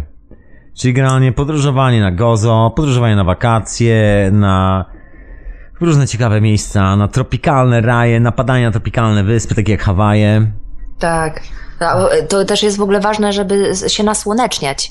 E, W ogóle Kuba będzie mówił przepiękny swój e, wykład na konwencie i też będzie mówił trochę o słońcu, o tym jak on w ogóle rozumie to, co to jest to słońce i co tam się dzieje. To jest już taki odlot. Po prostu uwielbiam to. tak. Ba- Bardzo polecamy ten wykład. Mam nadzieję, że, że na, na konwencie trochę więcej o tym, ale właśnie my potrzebujemy słońca. Też jako istoty po prostu potrzebujemy na skórze doświadczać tego wspaniałego daru, jakim jest słońce, który po prostu to jest siewca życia i jak nasze ciało się budzi po prostu pod wpływem promieni słonecznych, a my tutaj w zimie jesteśmy po prostu w dupie, no sorry, tu nie ma słońca, długi czas. W Polsce długi czas doświadczamy tego okresu, więc w ogóle wyjechać na wspólnotowe wakacje zimą, to jest, to jest naprawdę dobry kierunek, mi się Dobry zdaje. pomysł. Tak, który zrealizowaliśmy. No proszę bardzo. Widzicie, jak ludzie to w praktyce. Słyszycie, kochani słuchacze? To się nazywa, to się nazywa działanie. Takie konkretne, gruntowne, od początku do końca. Tak.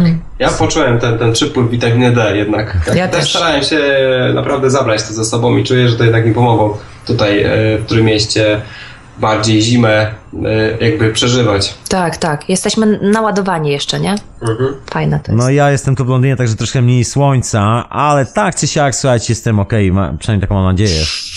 Tak się wydaje. Brzmisz dobrze. Uff, uff, bo już się martwiłem, jak o tym słońcu.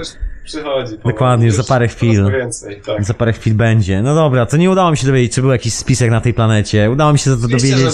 Nie jeden i nie Tak, dwa, nie. no. Dobra, chcecie opowiedzieć jeszcze o jakimś spisku na koniec? Jeszcze ostatnie dwie minuty zahaczymy. Tak, e, opowiemy jakąś historię, może na dobranoc, może komuś się przyśni ciąg dalszy tej historii, kto wie. Ja bym może jeszcze odesłał na stronę Basi, żeby O tam, właśnie, właśnie. No, że e, Basia może powiedz, gdzie ty masz tą swoją stronę. Dobrze.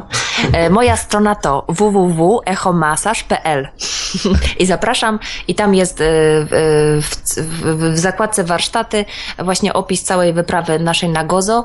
E, Też można do mnie dzwonić i pisać maile po takie informacje już bardziej szczegółowe, bo już tego nie zamieszczam w internecie, tylko jak ktoś ma ochotę już po prostu dołączyć i tak czuje, żeby chciał więcej tych informacji zdobyć, to wysyłam na maila. Wtedy taki opis o Gozo, to jak mniej więcej będzie wyglądał tam czas nasz, e, no i tam wszystkie dodatkowe informacje e, też, no nie? Także zapraszam na, na, na moją stronę.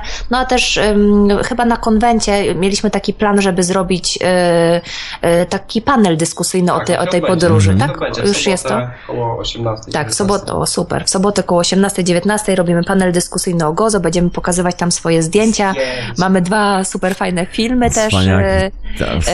I, I tak, i będziemy też o tym mówić. No, bo to jest w ogóle fajne, to jest tak, jest nie temat, temat to rzeka, jest- przyjemne. Temat przyjemny. Tak. No jest a- taki a- kompleksowy, słuchajcie, no bo to już jest takie zderzenie się i ze z własnymi poprzednimi życiami, i z tym, co jest teraz, i z tym, jak odbierać rzeczywistość. Bardzo kompleksowa historia. Pojechaliście na tą wyspę i przywieźliście takie, taką e, grubą książkę, i to misko w sumie.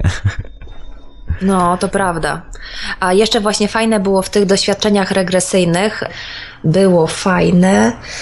Aha, właśnie to, że, że w sytuacji, kiedy jeszcze tych rodzin nie tworzyliśmy jako istoty, tylko byliśmy jakby tacy bardziej całościowi, bardziej tacy, no jak to też nazwać, tak trochę trudno to jest, no, tacy bardziej szamańscy, że po prostu my też potrafiliśmy współpracować z żywiołami, bardziej czailiśmy w ogóle to, o co chodzi z tą planetą, z naszym ciałem i z tym, że jakby to jest to samo, no, że, że, że to jest tylko inny jakby rodzaj skupienia, ale że, że w ogóle zarządzanie żywiołami to jest dosyć taka fajna, e, fajna rzecz, że te osoby, które były rozwinięte duchowo na przestrzeni e, na, tych rzeczy, które możemy się dowiadywać, no to właśnie potrafiły też z tymi żywiołami współpracować, e, że mm, jakby bardziej e, tak się e,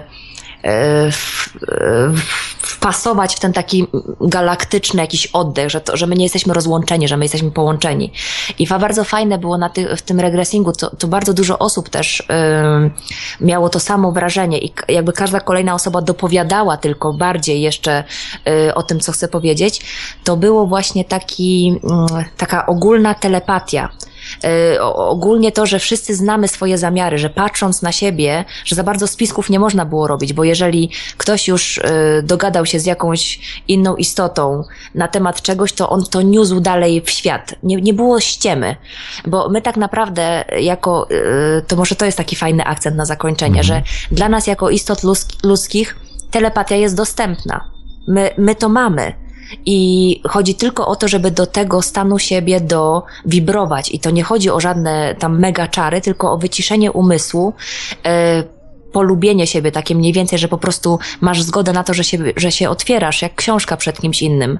Yy, To też jakby, jak my poznajemy siebie nawzajem i jak naprawdę ma takie się duchowe poznanie drugiej osoby, co czasami przychodzi właśnie z tą energią gozo, czy z różnymi innymi sytuacjami, to nie ma się czego wstydzić. My jesteśmy tylko ludźmi i aż ludźmi. Nie jest w stanie się jakoś, nie wiem, mm, my możemy naprawdę wchodzić na bardzo głębokie, relacyjne stany ze sobą. My to mamy w genach, my to mamy po prostu w sobie, w tym DNA całym zapisanych. Mamy wszystkie informacje w sobie i chodzi tylko o, o taką wewnętrzną zgodę na to i o to, żeby tam skierować uwagę, żeby, żeby nie zasilać tego korporacyjnego, po prostu jakiegoś w ogóle tej zjawy korporacyjnej, która nie jest rzeczywistością, to jest jakiś konstrukt, tylko żeby po prostu zasilać swoje moce i swoje wewnętrzne, swoją wewnętrzną siłę i to się da robić, to po prostu, to jest dla nas. My, my, te, my mamy do tego swoje duchowe prawo jako istoty ludzkie. Indeed, proszę Tada! Państwa. Tadam! Yeah! Oklaski, oklaski, naprawdę. Otóż to, proszę pani, e, podpisuję się obiema ręka, ręcoma, obiema nogima, chylę czoła. No cóż, dokładnie. Lewą i prawą ręką się podpisuję. Tak, jak się mówi, to nic co ludzkie nie jest mi obce. Absolutnie. Oh yeah! Słuchajcie, no, wygląda to tak, że pojechaliście normalnie i teraz wróciło takie stado Edgarów Casey. Troszeczkę. No sorry. No wiesz, ta wyspa trochę transformuje, tam jednak są jakieś, e, no ta, ta e, grota szamanki, czy jakieś właśnie te czyste przestrzenie różnego rodzaju, więc... e, Tomek, ale ty, się- ale ty nie powiedziałeś ani o samochodach terenowych, co zawsze mówisz o tym, ani o willi z basenem, że tam po prostu Ile mamy też luksusy. rzeczach? No tak, Doesn't matter, guys, doesn't matter. To nie jest istotne. Już są detale do tego wszystkiego. Widocznie tak miało być. Tak, to gdzieś- No, no widzisz, a to tak. zawsze ja mówiłam, że to jest nieistotne, a teraz to się polaryzacje zmieniły. Ja teraz mam gadane. Jeździmy jeepami. O, Hello. proszę bardzo. To też jest miłe, no. No. Szaleństwo, szaleństwo, bardzo miłe. No ja liczę na to, że pewnego dnia być może się tak e, złoży, że ja wyląduję na tej wyspie. My zapraszamy. Życzymy sobie tego bardzo. Tak, to może byłoby wszyscy się miłe. tam w końcu pojawimy i zamieszkamy nawet może. No nie byłby to, by to taki głupi pomysł. To fajne miejsce, takie na Tak, powiem świata. ci, pod tym względem tak, jeśli chodzi o życie, tam to wydaje mi się, że tam się dużo łatwiej żyje niż no, przede wszystkim samo słońce, ale także y, no ja byłem w szoku na przykład jeśli chodzi o ceny. Y, W restauracji kawa 50 eurocentów. W restauracji. To jest w Rozumiem. ogóle w żadnym miejscu w Europie chyba nie ma takiej ceny. Więc, Nie. więc no tak, to samowystarczalność wszędzie, ekologia, własne uprawy mają, własne mają kozy w miastach i kurniki. E, No, nawet prądem się wymieniają, mają kable między domami postawione. Jak ktoś ma panele i ich nie używa, to prąd idzie do sąsiada. Więc w ogóle, no super mają to wszystko wymyślone, wykminione. No proszę Weź. bardzo. To się nazywa normalność. Tak, tam jest normalnie społeczność, tam jest ciekawa społeczność, tym bardziej, że tam język angielski jest językiem, który obowiązuje, jest, jest urzędowy i jest y, maltański, który jest ich, ichniejszym językiem. Więc y, nie, nie ma problemu z dogadaniem się na tej wyspie. No proszę bardzo. To ja już nie mam żadnych oporów i tak nie miałem żadnych oporów, także jestem w swanej sytuacji. Myślę, że pewnego dnia się poukłada i do, doskoczę, dołączę do was na tej e, niesamowitej wyspie, bo naprawdę brzmi ciekawie. A ja mam nadzieję, że się w ogóle pojawicie tak czy siak po konwencie, jak już troszkę ochłoniecie po organizacji Tak, tak, bardzo chętnie. i opowiecie co było na konwencie. Tu was tu bardzo chętnie przytulę z tymi wszystkimi Idziemy. newsami. Pewnie, Przyjdziemy z pewnie. energią konwentową tutaj, wpadniemy. Na Otóż pewno to. będzie też spora synergia się tutaj wy, wykmini. Tak. No proszę, ja teraz, słuchajcie, ja teraz się martwię, czy przypadkiem ja też nie należę do tych, którzy podpisali jakiś spisek, kurczę. Trze- Wiesz, po prostu trzeba To przeżyć, no nie? No sorry, po prostu to się Słuchajcie. wydarzyło i pomimo to e, mnie lubią. pomimo tej wiedzy, no czaisz, no po prostu Proszę, co? wow. No, jestem w radiu na fali, jest, jest super.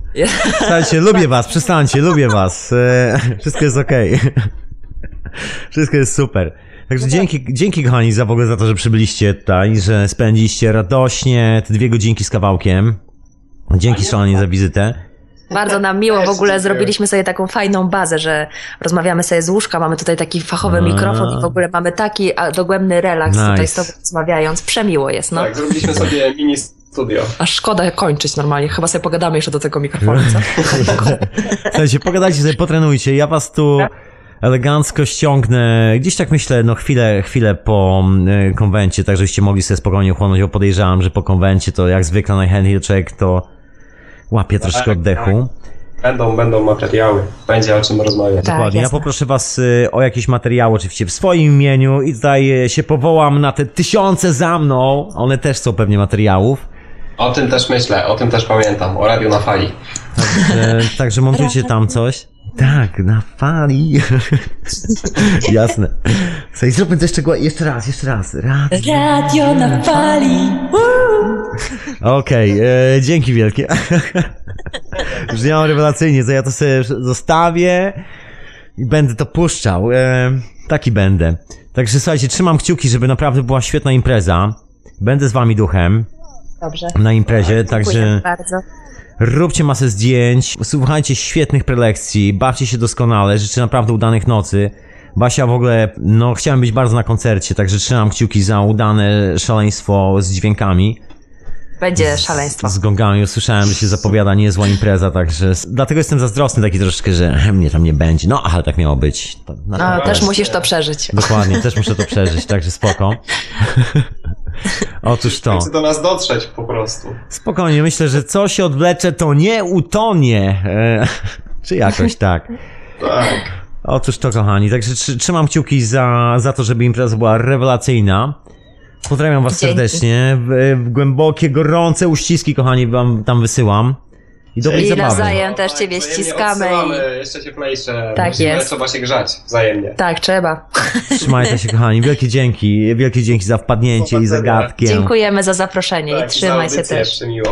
To ja dziękuję. I odezwę się do was y, już po, jak już będzie po tym zamieszaniu. Fajnie. Kolorowych snów. Słuchajcie, zostańcie. Kolorowych. Jak chcecie sobie posłuchać radia, to zapraszam, żebyście sobie jeszcze zostali, włączyli, jeżeli nie idzie spać, bo tu ja jeszcze przez chwilę będę sobie gadał.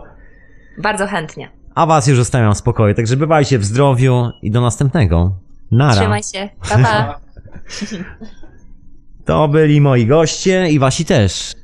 Tak samo jak każdy z nas, to byli goście planety Ziemia. Wszyscy jesteśmy gośćmi planety Ziemia. I to jest koniec tej hiperprzestrzeni, także dziękuję wielce za wysłuchanie, za bycie razem z gośćmi planety Ziemia przez te dwie godziny z kawałkiem w radiu na fali. Audycja była też retransmitowana w radiu paranormalnym. Ja oczywiście przypominam, że za chwilę wieczorowa pora, także możecie zostać sobie spokojnie z radiem na fali i że możecie wpaść na Facebooka radiowego, na Twittera radiowego, na stronę radionafali.com i bardzo dziękuję mecenasom Radio na Fali. Peace love, kochani. To nara, to ja znikam. Do usłyszenia. Słuchaliście radionafali.com